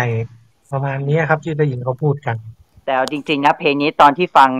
คิดว่าเป็นแบบเกี่ยวกับความรักอะไรอย่างเงี้ยแหละ ตอนนั้นยังไม่รู้ความหมายว่าเขาใช่ให้น้องชายตอนนั้นยังไม่รู้เพิ่งมารู้ตอนตอนช่วงที่แกเสียเนี่ยแหละ ถึงได้แบบอ๋ออมเราไปเราไปเข้าตีความหมายผิดคิดว่าแบบเป็นผู้ชายผู้หญิงแบบรักรักเขามากอะไรอย่างเงี้ยแล้วเขาจากไปแล้วแบบก็เหรได้อไม่รู้ผมตอนตอนสมัยเด็กๆประถมเข้าใจอย่างนั้นไง จนวันหนึ่งพี่โจเสียถึงได้รู้อ๋อเพลงนี้ก็หมายถึงน้องชาย อ่า คือตั้งต้นแรงบันดาลใจก็หมายถึงน้องใจที่จากไปแหละครับ แต่ว่าถ้าอืมฟังในเชิงการเป็นเพลงรักเนี่ย มันก็ถือว่าเป็นเพลงที่พูดถึงอืมคนที่ไกลแสนไกลหรือนั่แม้นแหละกระทั่งแบบนั่นแหจาละกไปแล้วอะไรเงี้ยก็ได้ครับนั่นแหละนั่นแหละ มันมันคือเพลงแรก เพลงแรกของพอสที่ทำให้เสียน้ำตา โดยที่ไม่รู้ว่าจะร้องทำไมอะ เราแต่แต่อืมแต่เพราะเสียงแกแบบโอ้ยคอนเซ็ปต์ Evo and Nova ค่อนข้างน่าจะฉีกจากชุดแรกพอสมควรนะฮะเออเห็นว่ามีเสียงล่ำลือเหมือนกันในสมัยนั้นในการแสดงสด แต่เพลงไอ้รักเธอทั้งหมดหัวใจแต่คิดเจอดีเจเขาเพียบอกนะเพลงนี้แต่งให้ยังไงก็เลยเลยบอกว่าอ๋อถึงมา get ว่าไอ้จริงๆ ถ้าดีเจไม่บอกผมไม่ get นะตอนนั้น แล้วมันจะมีชื่อวงเล็บภาษาอังกฤษอะไร อะไรอะไรอะไรสักอย่างอะฟอร์มนั่นแหรัละเตอร์อ่านั่นแหละอันนี้คืออ๋อฮะอ๋อเป็นอย่างนี้นั่นเองหรือ คือตอนแรกฟังอะรอบแรกอะผมไม่รู้ แต่ผมก็ไม่รู้เหมือนกันทุกๆท่านแหละแต่คือพยายามจะตีเนื้อหาอยู่หลายรอบอะ แต่พอฟังไปฟังมาพอดีเจพูดมาฟังอีกรอบหนึ่งเฮ้ยใช่ที่เมฆใช่เลย แล้วเป็นเพลงที่เล่นยากมากมากในเพลงหนึ่งโดยเฉพาะท่อนแยกรู้สึกว่าตรงสายห้ามันจะเปลี่ยนเบสบ่อยเหลือเกินอะไรอย่างเงี้ยสำหรับพวกเล่นกีตาร์จะรู้เลยว่า แล้วเป็นเพลงหนึ่งที่เล่นยากแล้วร้องยาก อันนี้พูดตรงโอ้ยเล่นอ้าวใช่แต่มันมีง่ายอย่างเดียวคือร้องไห้อืมๆนั่นแหละสิที่ร้องไห้ง่าย แค่ได้ยินอินโทรก็แบบไม่อยากร้องแล้วอะมันเศร้าเกิน เดี๋ยวขอแทรกนิดนึงนะฮะอัลบั้มชุดนี้เนี่ย บนปกเนี่ย จะมีภาษาอังกฤษต่อท้ายชื่อเพลงทุกเพลงเลยฮะถูกต้อง การทำงานผมรู้สึกว่าชุดนี้มันจะเหมือนกับ มันมันมันมันคลายความความงงงๆจากชุดก่อนชุดแรกนะฮะแล้วชุดนี้ไม่มีพี่พี่ชาวเลขสลังทุกมาช่วยเขียนเนื้อร้องแล้วนะครับอืมกลายเป็นว่าพี่พี่เอความมั่นใจในส่วนของ เนื้อร้องตัวเองแบบเต็มๆแล้วก็เลยก็เลยแบบเขียนตัวครับเขียนเองเพียวๆซะส่วนใหญ่นะอ่าใช่แล้วก็ยังมีเพลงที่พี่โจร่วมแต่งด้วยกับพี่เออ่าแล้วก็พี่นอก็แต่งด้วย แล้วก็พี่บอสมือกลองครับก็แต่งเช่นกัน ในส่วนของดนตรีผมรู้สึกว่ามีความคลายจากชุดก่อนพอสมควร เพราะว่าด้วยด้วยความใช่ เพราะว่าด้วยด้วยความที่ชุดแรกมันมันเกิดการภาวะของอีหยังวะอืมเหมือนทดลองอะเอาจริงๆชุดแรกก็เหมือนทดลองอะไร ชุดนี้มีความกลมกล่อมว่า โอเค ฉันจะฉันจะล็อกอย่างเงี้ยแล้วมีความป๊อปล็อกด้วย อ่าใช่แต่มีแต่คอนเซ็ปต์แต่คอนเซ็ปต์คอนเซ็ปต์ของพี่พี่ๆที่นำเสนอออกมาผมผมขออภัยนะฮะ ผมมันดูงงๆมากเอ๊ะ เดี๋ยวอีโวแอนโนวาแล้วทำไมมันดูดูดูเหมือนล้ำๆอย่างใครไม่รู้วะก็ดูหน้าปกก็รู้แล้ว ดูหน้าปกก็รู้แล้ว เหมือนไปอวลองดูกาศปกดีพี่ย้อนไปดูปกใช่จำได้ตอนซื้อครั้งแรกกันแบบอุ้ยทำไมมันทำไมมันหวือหวาอย่างนี้วะ ทำไมผมเห็นแล้วผมคิดถึงจอห์นโซโล่ไงไม่รู้ เออ มันออกแนวนั่นแหละ พี่พี่โจอืม พี่โจใส่แว่นอกเล่ครับ เออช่วงนั้นเออช่วงนั้นกำลังดังเลยแว่นโอกเล่สมัยนั้นน่ะ มันเห็นแล้วมันคิดถึงพี่จอห์นลักษณะเวโรดมากกว่า แล้วดูแล้วดูแล้วดูพี่นอทำทรงผมดิฮะผมผมขออภัยฝานอคนโมได้ใจฮอคเลยครับมันฮอกเลย แล้วก็เลยแบบ พี่มันก็ยี่สิบสี่ปีผ่านมาแล้ว พี่พี่นอพี่นอยังยังพอรับได้นะ แต่ของพี่บอสเนี่ยใครไปทำหัวเบลนี่ให้แกนะครับอ๋อนี่น้องไบโอนี่ไงพี่คือผไม่คิดผิดคิดถูกเลยดังไงพี่บอสไว้ผมยาวขึ้นเนี่ยไม่ไม่เพราะว่าพี่พี่พี่พี่นอเล่าให้ฟังว่ามันเกิดจากอิทธิอิทธิพลจากอันเนี้ยครับฟิปอิเลเมนต์นะฮะ มันก็เลยอ๋อใช่มันก็เลยแม่ส่งผลต่อแหม่ต่อต่อตัวปกเสื้อผมคิดว่าพี่อิทธิเอพลจากไบโอนี่ซะแล้ว ไม่ไม่ใช่ไม่ใช่ฟิปอิเลเมนต์ พี่เอก็เสื้อผ้ายืด ไอเสื้อผ้ายืดด้วย ฟิตจังครับผมเองผมเองส่วนตัวผมมองว่า ไอ้ได้งานชุดที่สองเนี้ย Evo and Nova เนี่ยมันมันครัมีบความเป็นดนตรีที่เขาอยากอยากจะลองทำดูใช่ใช่ก็ลอง Space ก็ลอง Rock ทำเป็นใช่ใช่มีความแบบ Space Lock ชัดเจนมากอีกชุดหนึ่งอะอ่าใช่ถูกต้องใช่มีเพราะว่ากเพราะว่าซินเทเซอร์เข้ามามีมีงานเป็นเบื่อนกึ่งกึ่งกึ่งงานทดลอง แต่ว่ามันจะมีความไปอีกแบบจากชุดชุดชุด Push Me Again Push Me มันจะเป็นอีกแบบหนึ่งมันจะมีความงงๆแต่พอชุดนี้มาอ่าเนื้อหาเพลงเข้าเข้าถึงง่ายขึ้น แต่ว่าดนตรีตัวดนตรีมันก็ไปอีกแบบเข้มข้นอ่าใช่ก็สมชื่อสมสมชื่อไง EVO evolution และสม nova ชื่อที่แปลว่าอวกาศนั่นแหละ ก็ถือว่าเป็นคอนเซปต์อะมีคอนเซปต์ชุดนี้พี่เอใช้กีตาร์ไปประมาณหกเจ็ดตัวนะครับ ในการบันทึกเสียงครับเพราะแต่ละเพลงเนี่ยเสียงกีตาร์จะไม่เหมือนกัน แล้วก็แต่ละลายด้วย คือแกทุ่มเทมากด้วย อืม ซึ่งอันนี้เรื่องอันนี้เรื่องจริงเพราะว่าพี่พี่เอเคยโพสต์อยู่ในในในเฟซแกแหละ ว่าใช่ไหมฮะอัลบั้มชุดนี้ใช้ได้หลายตัว พี่บอสไปยืม พี่บอสไปยืมกองมาด้วยนะฮะชุดนี้ เอามาตีในชุดอืมในชุดอีโวอืมแต่ว่าด้วยด้วยส่วนผสมอย่างที่ที่เราว่ากันเมื่อกี้หรือเปล่ามันก็เลยทำให้แบบผลตอบรับมันอาจจะจะน้อยจาก เออมันแต่ drop เหมือนจากชุดแรกเยอะไหมพี่ เยอะเยอะกว่ามาก น้อยอืมกลายเป็นว่าความทุ่มเทนั้นกลายเป็นว่าไม่ประสบผลเท่าไหร่ อ่า มันศูนย์ไหมก็จะเรียกเหมืออนย่างนั้นไม่ได้ เพราะว่าทุ่มเทแล้วศูนย์เปล่าไหมพี่ อย่างนั้นก็ได้แล้วก็อย่าลืมว่าตอนนั้นเนี่ยเบเกอรี่ก็มีปัญหาเรื่องสถานการณ์เงินอ่าใช่ใช่ถูกใช่ด้วยใช่ใช่ใช่ช่วงปีสี่เนี่ยบรรยากาศอะไรไม่ค่อยดีจะดีเท่าไหร่ด้วย แล้วก็มันเป็นยุคช่วงหลัง post alternative ด้วยแหละ ที่คนเริ่มอิ่มอิ่มๆกับ alter ละใครออกอะไรมาก็เอ้า ออกเหรอเอ้ายังอยู่เหรอเนี่ยเออกลายเป็นงั้นไปแทนกลายเป็นว่างานชุดอีโวเนี่ยว่าเป็นงานที่โคตร underrated ของพอสเอ๊ะครับเพราะผมรู้สึกว่า C1 อะ แกรมมี่กับ RS จะเด่นสุด อืม แต่ค่ายอื่นไม่ค่อยเท่าไหร่เงียบช่วงนั้นเริ่มดาวน์ลงหมดแล้วช่วงนั้นๆใช่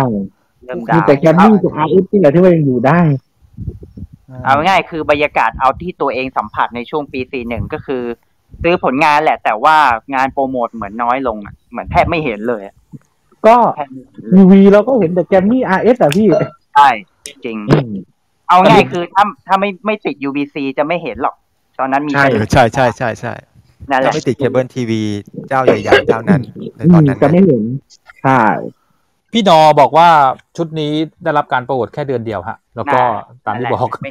โอ้นั่นแหละมีไอทีวีด้วยพี่ไอทีวีโผล่มาแวบหนึ่งอ๋อใช่ เออโรโรดสันญตรีจร อ๋อเออขึ้นไอทีวีเออขึ้นโรดนตรีใช่เออดิเออขึ้นโรดนตมารีกับที่ POP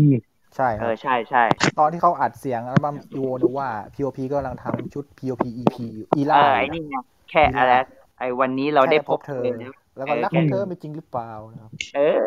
นี่นะครับ POP ขึ้นก่อนแล้วก็พอดขึ้นทีหลัง มีอืมมีความฮาตอนที่อัดใช้ห้องอัดต่อกันเนี่ยอ๋อ ไปช่วยกันร้องเพลงเสน่ห์ด้วย อืมใช่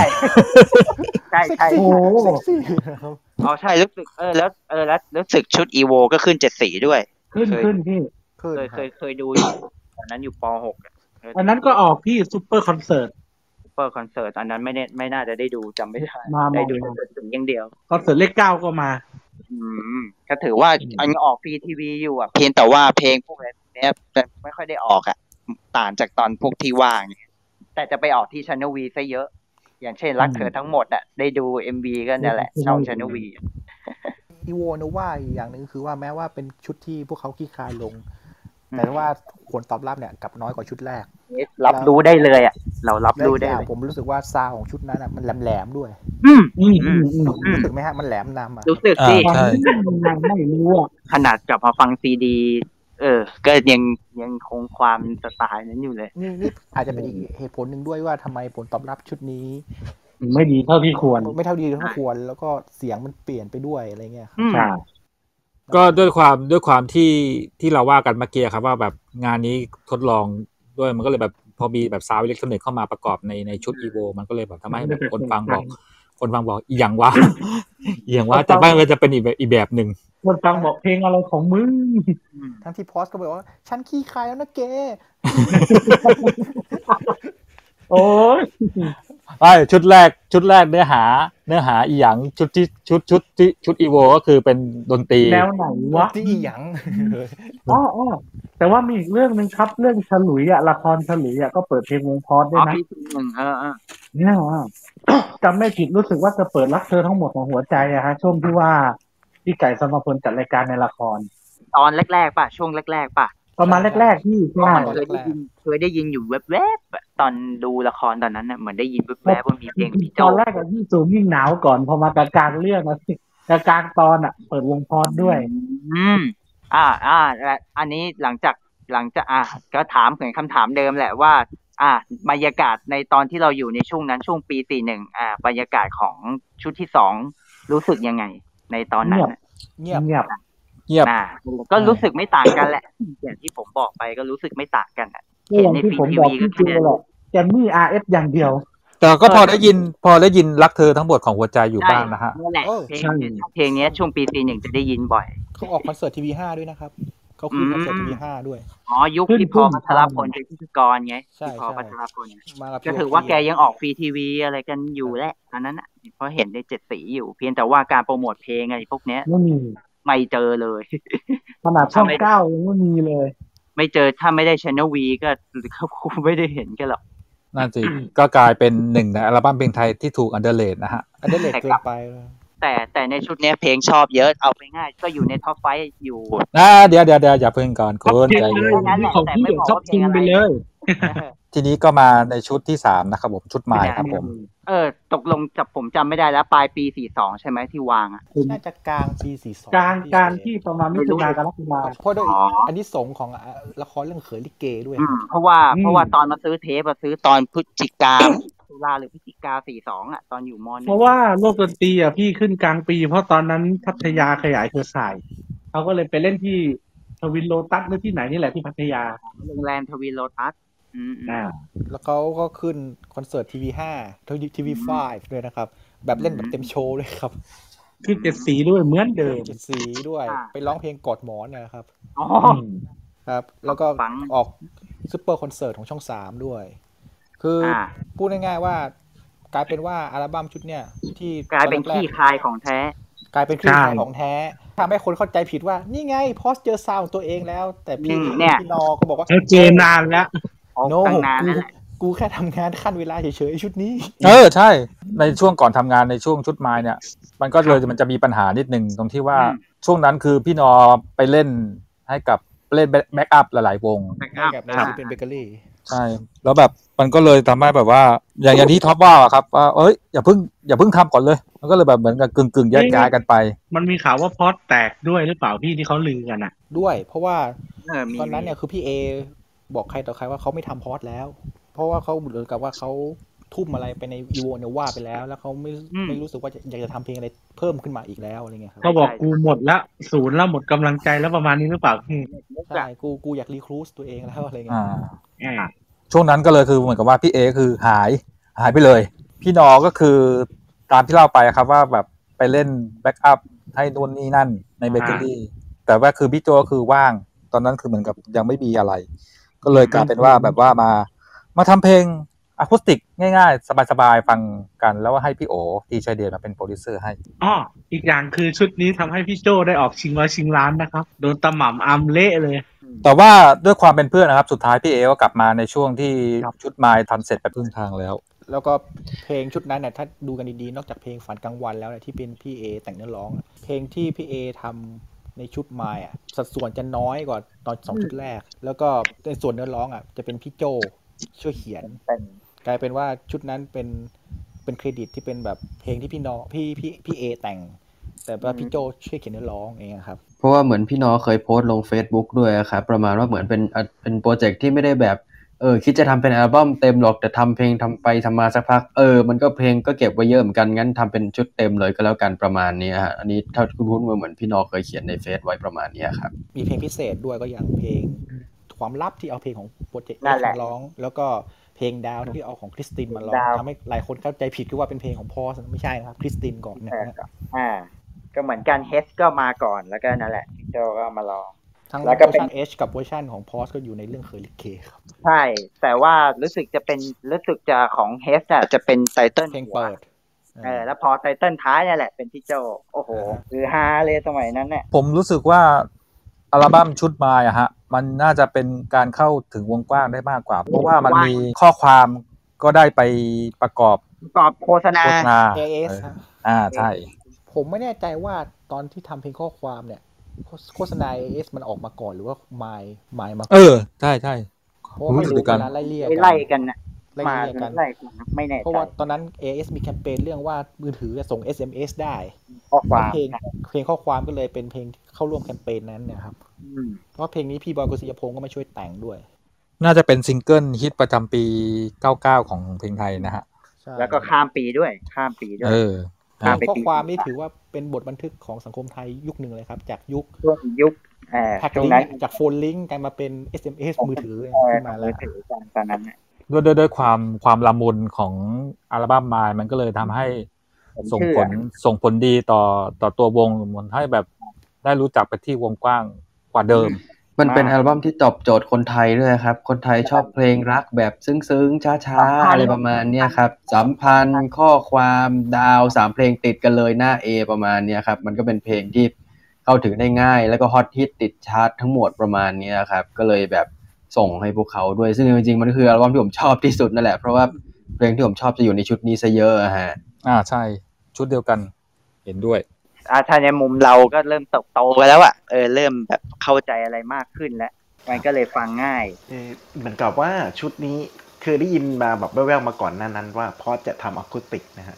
ก็เลยเหมือนกับว่าชุดนี้ก็เลยอาจจะทำออกมานิดหน่อยแต่ยังไม่เต็มตัวเท่าไหร่ครับเสริมนิดนึงครับพี่หมีครับ จริง ๆ ตอนแรก ๆเขาจะไม่ชื่อในนามโพสด้วยครับเอ้าเลยครับ ใช่ เพราะว่าพี่เอไม่อยู่ไงฮะเขาจะทำอ่ากันสามคน แล้วพี่อ๋อแล้วบางครับพี่บางแท็กเนี่ยพี่นอก็ลงลายกีตาร์ไปแล้วด้วยก็ แล้วรู้ไหมครับว่าตอนนั้นเขาจะใช้ชื่อว่าอะไรครับ ครับ ไม่ททุกราบคนทราบไหมครับทุกคนทราบไหมก็ชื่อชุดตามชุดที่สามเลยครับ ตอนนั้นคือโปรเจกต์เขาใช้ชื่อวงไม้ใช่ไหมฮะใช่เกือบไปแล้ว เกือบไปแล้ว ถ้าสมมติว่าเขายังใช้ชื่อวงไม้วงไม้ที่เรารู้จักกันคงไม่เกิดขึ้น ไม่มิหน้านะสังเกตจากเพลงดาว ผมฟังลายคล้ายๆ กับทีชัยเดชอะลายกีตาร์โปร่งใช่อะฮะใช่ถ้าพี่โอเป็นโปรดิวเซอร์ชุดนี้ครับ มันก็เลยทำให้แบบ ครับ ซาวเป็นอย่างนั้น ตั้งสายกีตาร์ต่ำๆเสียงประมาณสายหกประมาณเสียงประมาณ C sharp ไอ้ D flat อะแบบอย่างนั้นเลยอะทั้งเซตอะอะไรอย่างนั้นอะใช่ฮะ ใช่ มันมันไม่ใช่พอสมันเป็นครับโจนอบอสและทีชัยเดชครับตัวแรกโอ้โหมิน่าล่ะมันถึงจะเป็นอะไรอะไรที่เป็นต่อเนื่องมาจากโจเดี่ยวก็จะเป็นเสียงของกีตาร์ของพี่โอทีชัยเดชหลักๆเลยฮะและแน่นอนครับ เพลงความลับ ก็ถือว่าเป็นเพลงแจ้งเกิดให้นักแต่งเพลง อย่างที่เรารู้จักกันคือพี่บอยพี่บอยไตรพี่บอยไตรพี่บอยไตรครับไม่ใช่พี่บอยโกครับบอยบอยไตรพี่บอยไตรแต่งเพลงนี้มาจากไปดูเด็กๆสาวๆเดินแถวน้ำพุเซ็นเตอร์พอยต์ครับอ๋อเซนเตอร์พอยต์แอบมองมองเธอมาแสนนานนะครับฉันไม่กล้าครับใช่พี่บอยไตเคยเล่าอยู่ นั่งในแถวถ้าจำไม่ผิดนั่งใน A N W อะครับเออใช่ ปัจจุบันเป็นตำนานไปแล้ว A and W ปิดเพิ่งไปแล้วปิดไปเลยโอ้โหนึกว่านึกว่าล่ามันสุดวันนี้มีข่าวมิวพลัสด้วยฮะ ก็ปิดไปแล้วเหมือนกันไปแล้วเหรอฮะก็ไปครัทำบไปกินเลย โอ้ว่าจะไปกินวันเสาร์นี้สักหน่อยไม่ทันโอ้แล้วโหเดี๋ยวนะคุณ A N A N W นี่ปิดสรุปแล้วปิดไปทุกสาขาแล้วใช่ไหมฮะเพราะว่าปิดเฉพาะสาขาสยามครับบางที่เฉพาะอ๋อสสยามสยามปิดไปแล้วโอ้โหเก่าก็คือแก่สามากขาอะที่หนึ่งเนี่ยสาขาที่หนึ่งของเมืองไทยเลยครับอะเนี่ยนะฮะตั้งแต่ผมเด็กๆจำได้ว่าตอนประมาณปี 30 ช่วงนั้นก็ผมก็ไม่กี่ขวบอะฮะ อืมก็ ก็ ก็ประมาณ8ขวบอะฮะจำได้ แล้วยุคนั้นเขาก็จะไอของที่คิดเขาคือรุ่นเบียร์ฮะประมาณนั้นนะฮะ แก้วแก้วมักอะหรือเป็นในแก้วแก้วมักที่ว่าเขาทุกคนแช่จงเย็นภูมิใจนะครับ A N W นี่คือเป็นส่วนหนึ่งในตำนานเบเกอรี่ด้วยครับหลายเพลงครัก็บเกิดที่นั่นใช่เออไปเกิดไปนั่งกันที่โดยเฉพาะโดโจซิตี้ครับโอ้ใช่ใช่ใช่ใช่เพราะว่าเพราะว่าออฟฟิศเบเกอรี่ก็จะก็ก็อยู่ก็ในคืนั้อนใช่ตรงข้ามเลยฮะทางตรงข้ามเดินไปหน่อยเดียวแล้วก็คือถ้าแบบคิดงานไม่ออกอะเดี๋ยวแวะไปนั่งอืม กิน A N W ก่อน AW บ้างมิวพัดบ้าง ใช่ใช่เอาง่ายก็คือในหนังสือหนังสือสมัยก่อนหนังสืออะไรนะโดโจเมื่อก่อนน่ะแคทแคทฮะก็ถ่ายกันแถวนั้นน่ะถ่ายในร้านมิวพัสมั่งถ่ายใน A W ถ่ายตรงดีเจสยามอะร้านพี่เปียกอะ โอ้ยคิดถึง นั่นแหละเขาก็ถ่ายกันตรงนั้นแหละเออใช่แล้วก็เคยเจอพวกพี่พีพอสครั้งแรกในชีวิตนะก็เหมือนจะไปร้านดีเจเปียกนี่แหละ ช่วงปีประมาณสี่สี่สองเขาไปโปรโมทเทปนี่แหละ ชุดไม้นะฮะใช่ใช่เออ เคยเจอนั่นแหละ อันนั้นคือครั้งแรกในชีวิตที่ได้เจอพี่พี่พอส นึกเออนึกภาพคุณตอนอยู่มหนึ่งนะฮะโอ้นั่นแหละ โอเคครับ นั่นแหละนั่นแหละเออลืมลืมมาถึงจุดตรงนี้อยากบอกว่านั่นแหละคือครั้งแรกในชีวิตที่ได้เจอพวกพี่เขาอะ แล้วก็ได้เจอพี่โจแบบไกลๆ แล้วแล้วก็เดินไปเฉียดๆตรงร้านนั่นแหละ แล้วก็ทำเป็นยิ้มยิ้มๆแล้วพี่โจก็ยิ้มมาให้ เออ แต่ตอนนั้นก็ยังตื่นเต้นอยู่อะนั่นแหละ แล้วก็เป็นจุดที่ได้ซื้อเทปนะตอนนั้นเลย แต่เสียดายทำไมเราไม่เข้าไปหาแกวะ ตอนนั้นอายไง เขินเขินจริง เขินเขินเขินจริงก็ยืนแบบเหี้ยยืนบิดอยู่นั่นแหละ คุณคุณเป็นเด็กมหนึ่งไง เออเอาง่ายคืออาการเสียเสียอาการก็คือตั้งแต่ตอนนั้นแหละ นั่นแหละคือประสบการณ์ครั้งแรกในชีวิตแล้วก็ไม่ได้เจอกันอีกเลย รู้สึกว่าพอสไปเล่นที่เชียงใหม่ด้วยไหมฮะผมมีแหละ แต่ว่าจำมีคิดครับว่าจำไม่ได้ว่าเล่นที่ไหน ถ้าครั้งที่มายนี้รู้สึกว่าเออเขาไปเล่นที่ร้านไม่แน่ใจแถวๆดิมมานนะครับ อืมใช่เขาเคยมาเขามาอยู่ครับ รู้สึกเป็นงานกิจการของนักศึกษามชจัดครับเอ้าผมจำได้ละ ร้านกอเอ๋ยกอไก่ ที่ตอนนี้ปัจจุบันคือร้าน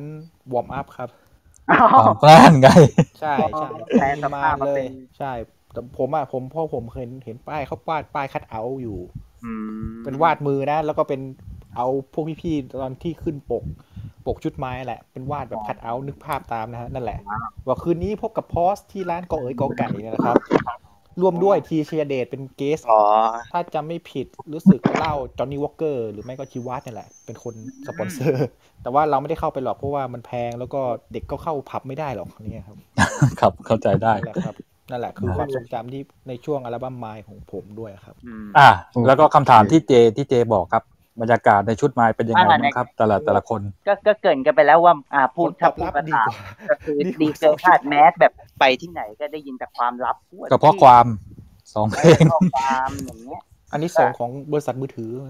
อ่าใช่ใช่ถูกต้องครับถูกต้อง แล้วก็เพลงสัมพันธ์รู้สึกติดชาร์ตของ RVS ด้วยฮะ ใช่ใช่ติดใน RVS ท็อป10แต่แต่ไปแพ้อยู่เพลงเพลงหนึ่งอะครับ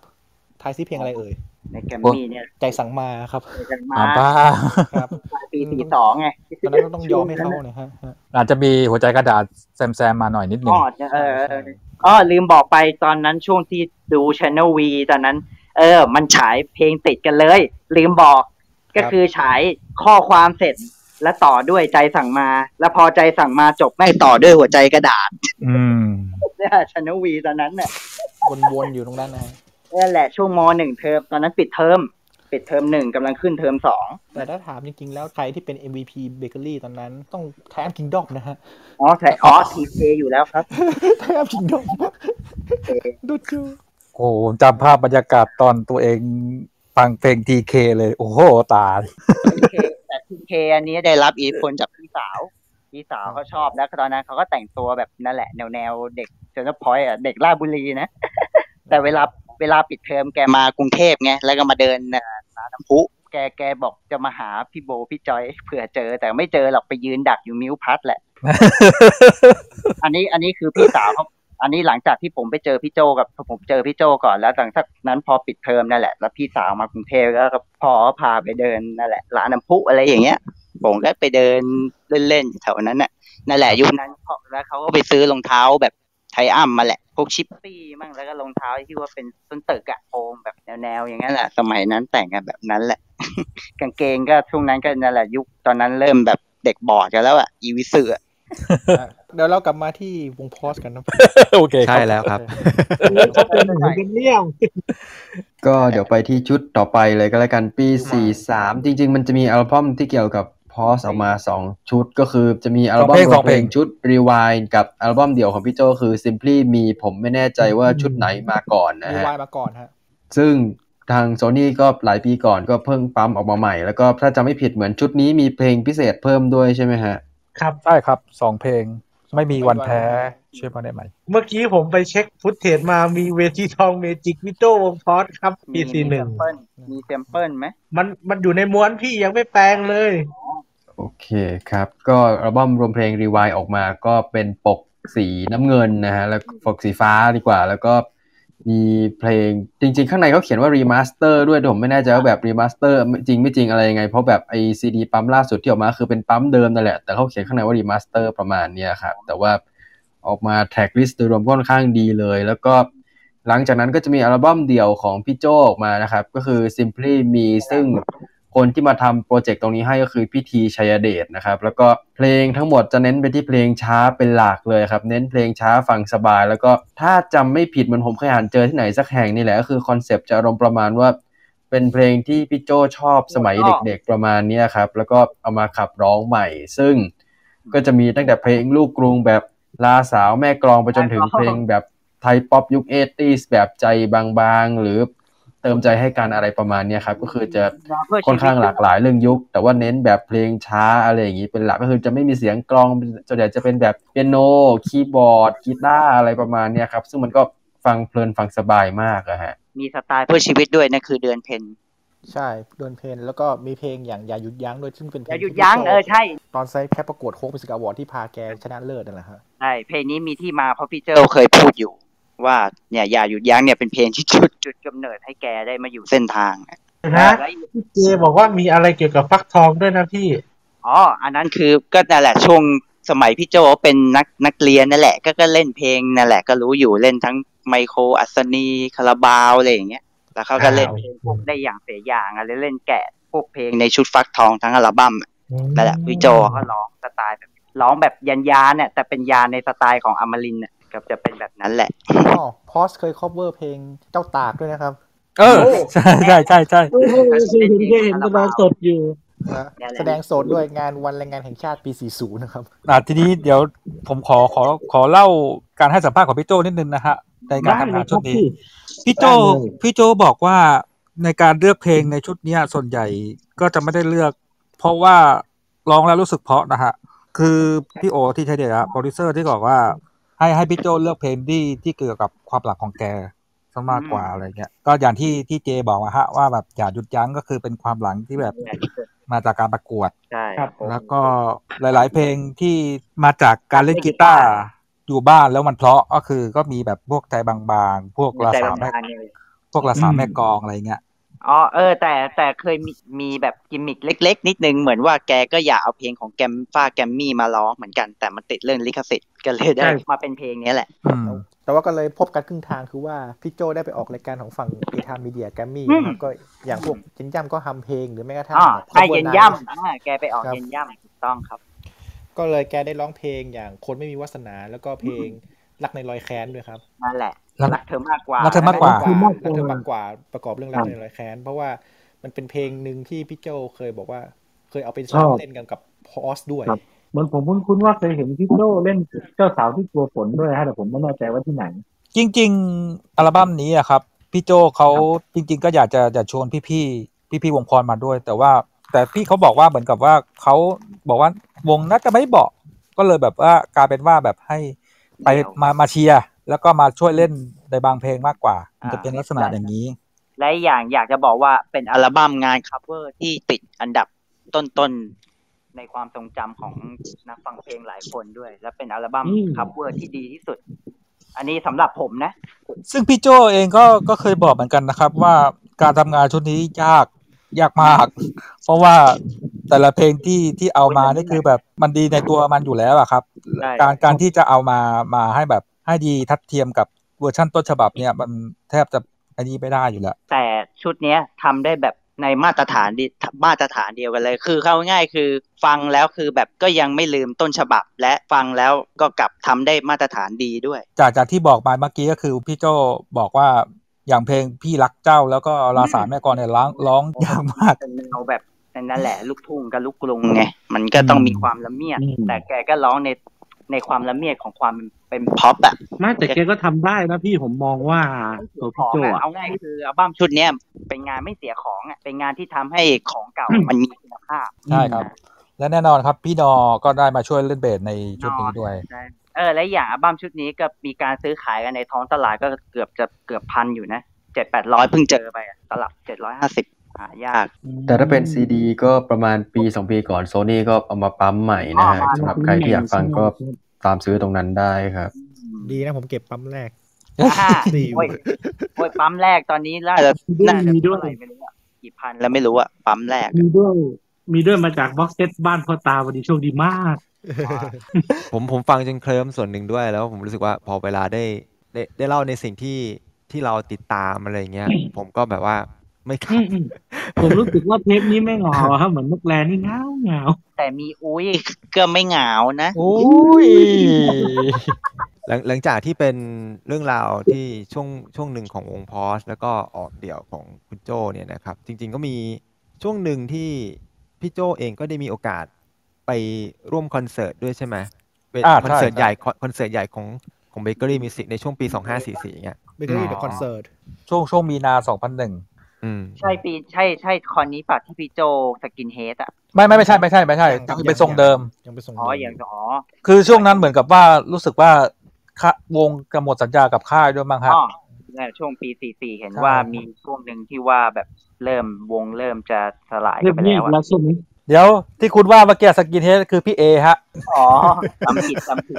เพราะตอนนั้นพี่เอจำไปเพิ่งจำไปผิดบวชมา เออพี่เอเพิ่งสึกพี่เอเพิ่งสึก แสดงว่าพี่เอพี่เอนี่ไปบวชก่อนหน้าแล้ว ช่วงช่วงใช่ที่ครับ พี่โจ้กำลังกำลังมีงานเดี่ยวอะไรด้วยส่วนหนึ่งใช่ไม่แน่ใจนะอ๋อโอเค ใช่อ๋อพี่เอบวชแล้วเออมีมีภาพพี่เอนั่งดีดกีตาร์ทรงทรง skinเป็น headใช่เพิ่งสึก เพิ่งสึก อ่าเพราะว่าหลังจากนั้นเนี่ยพอพอจบเบเกอรี่เด c คอนเสิร์ตปุ๊บก็ตัดสินใจที่ ไปบวชแกก็เงียบหายไปใช่ไหมฮะ ก็หลังจากไปบวชนั่นแหละข่าวออก แกก็ลงหน้าหนึ่งด้วย ตอนที่แกบวชอะลงหน้าหนึ่งด้วย อืมอ๋อก่อนหน้าโรงงานั้นนเนี่ยก่อนที่จะบวชแกก็ไปครับโผล่งานแฟตครั้งแรกด้วยฮะ อ๋ออ๋อแม่นอ๋อเลยเออ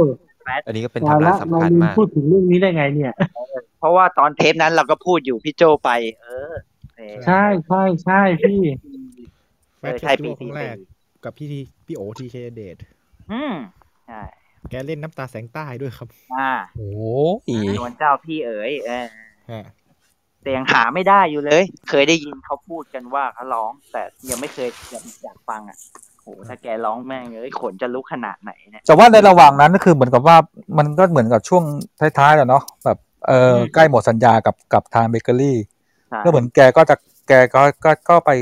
ทำงานเป็นแบบร้องเพลง กลางคืนที่ร้านของตะตุ้งวิยดา ชื่อร้านแล้วนะ ผมจำไม่ได้แล้ว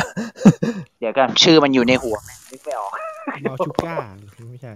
โอ้ถึงกับต้องค้นหากันเลย เป็นเทพที่พูดอะไรมากไม่ได้เลยครับเพราะว่าเออก็เกรงใจกับคนที่จากไปด้วย ร้านทียี่สิบเก้าครับ ของที่นตุกเก้าใช่ถือว่าช่วงช่วงนั้นก็พี่โจเองก็พอหลังจากบวชเสร็จนะฮะเห็นว่ามี plan ที่จะทำอัลบั้มป้าต่มอ ใช่ใช่ครับ จะเป็นจะเป็นอัลบั้มในนามของพอสหรือว่าชุดเดี่ยวพอสฮะอืมทางพอสแล้วก็มีครับเพลงที่ทำทำกันไปบ้างแล้วด้วยอย่างเพลงอืมอ่าเฮ้เธอ หรือว่าเพลงอ่ารัรักอยู่รอบตัวนะครับแม่ยักษ์อยู่รอบตัวนี่แหละ เพลงธีมเฮ้เธอด้วยที่น่าจะได้ยิน demo ที่ใช่เผยแพร่ตาม YouTube ต่อมานะครับ ใช่ใช่ผมก็เลยนึกๆว่าถ้ามันบันทึกเสียงได้ความสมบูรณ์นะครับ เพลงมันน่าจะเป็นนะอารมณ์ล็อกขึ้นมาด้วยอะครับ ใช่เพราะจริงเพราะแววเป็นอย่างนั้นแล้วก็บวกกับพี่นอกับพี่เอก็มีความรู้สึกว่าเขาอยากจะกลับไปทำโพสต์แบบล็อกๆ ด้วยครับเออแบบแรกๆแหละยุคแรกๆสองชุดแรกเนี่ยครับเนี่ยแหละอืมเพราะพี่นอก็ยังยืนยันว่าพอสคือวงล็อกเสมอมานะครับ ต้องชัดเจนเพียงแต่ว่าไมค์ก็เหมือนกับเป็นการพักร้อนชั่วคราวอืมก่อนที่จะเริ่มต้นทำอัลบั้มร็อกอีกครั้งหนึ่งแล้วเดี๋ยวแล้วก็ช่วงนั้นเหมือนกับว่าก็เริ่มจะ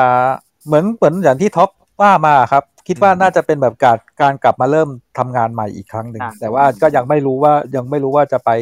ตรงไหนต่ออ่าไปหมายถึงว่าแบบไปไปทำงานยังไงต่อทำงานค่ายต่อตอนนั้นใช่ใช่เพิ่งสัญญากับหมด Bakery หมดสัญญากับเบเกอรี่แล้วใช่แล้วก็แน่นอนครับก็คือไปขึ้นคอนเสิร์ตที่ธรรมศาสตร์ในวันที่16กุมภาสี่ห้าตอนนั้นน่าจะนั่นแหละครับ ได้เห็นทรงผมอย่างที่เจบอกฮะเนี่ยแหละตรงเนี้ยแหละ แล้วเป็นภาพสุดท้ายที่พอสอยู่ด้วยกันด้วยครับ เป็นภาพที่ดูแล้วยังเนี่ยพูดแล้วใจหายเนาะใจหายด้วยแล้วก็เนี่ย ไม่เชื่ออย่าลบหลู่อันนี้ขนลุกจริงๆนะพอมาถึงช่วงแบบหัวโค้งสุดท้ายแล้วอะไม่รู้ดิเราพูดไม่ถูกอะ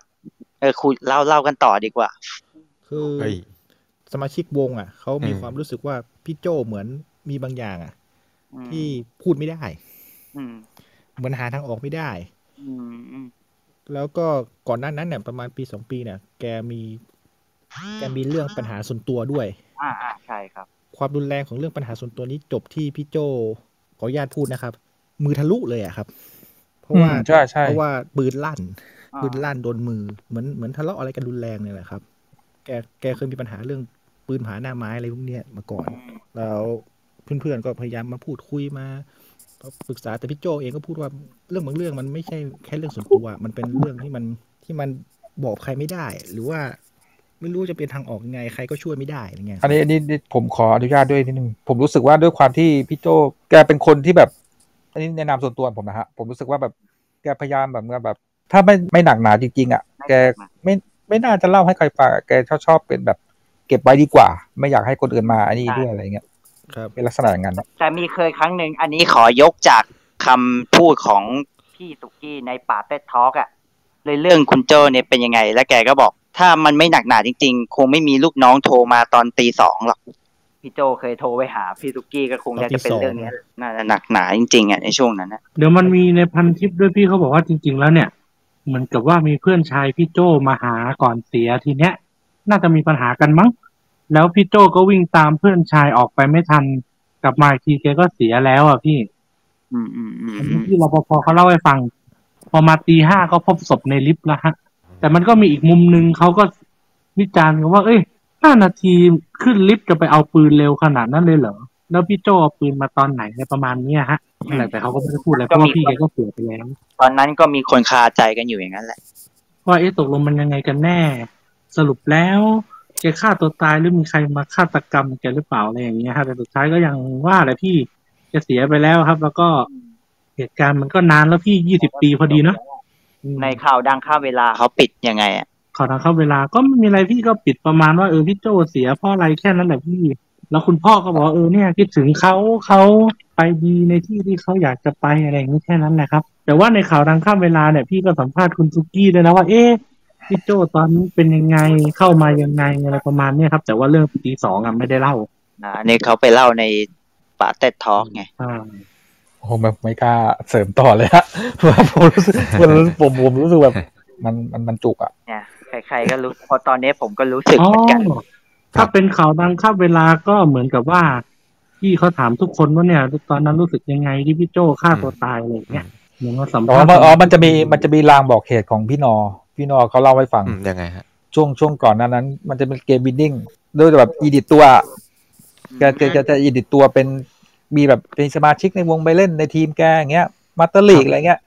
แล้วแบบแล้วตอนนั้นคือตัวของพี่โจอะ มันจะขึ้นเป็นลูกศรลูกศรลงสีเทาอะโอ้อืมเออนึกออกใช่ไหมใช่น่านึนึกกออกไม่ฟิตไม่ฟิตไม่เอฟิตออ่าเข้าใจเข้าใจ แต่ตอนนั้นเหมือนกับมีกรื่องหงครับแต่ผมไม่พูดดีกว่า แต่ว่าพี่น้องก็เหมือนกับว่า ผมไม่แน่ใจว่าแกบอกว่าอะไรนะ เป็นลางหรือไม่กึ่งกึ่งๆเหมือนจะเป็นลางแล้วก็ไม่สนใจอะไรอะไรหรือเปล่ามันเล่นเล่นไปแล้วก็ก็ไม่คิดอะไรอะจนกระทั่งหลังจากนั้นคือก็มีเกิดเหตุพี่น้องก็เลยพูดว่าก็เลยแบบเออกูว่าแล้วไงอะไรอย่างเงี้ยว้าวลองฟังเสียงจากข่าวดังข้ามเวลาสักนิดไหมพี่ก็แต่ที่รู้สึกว่า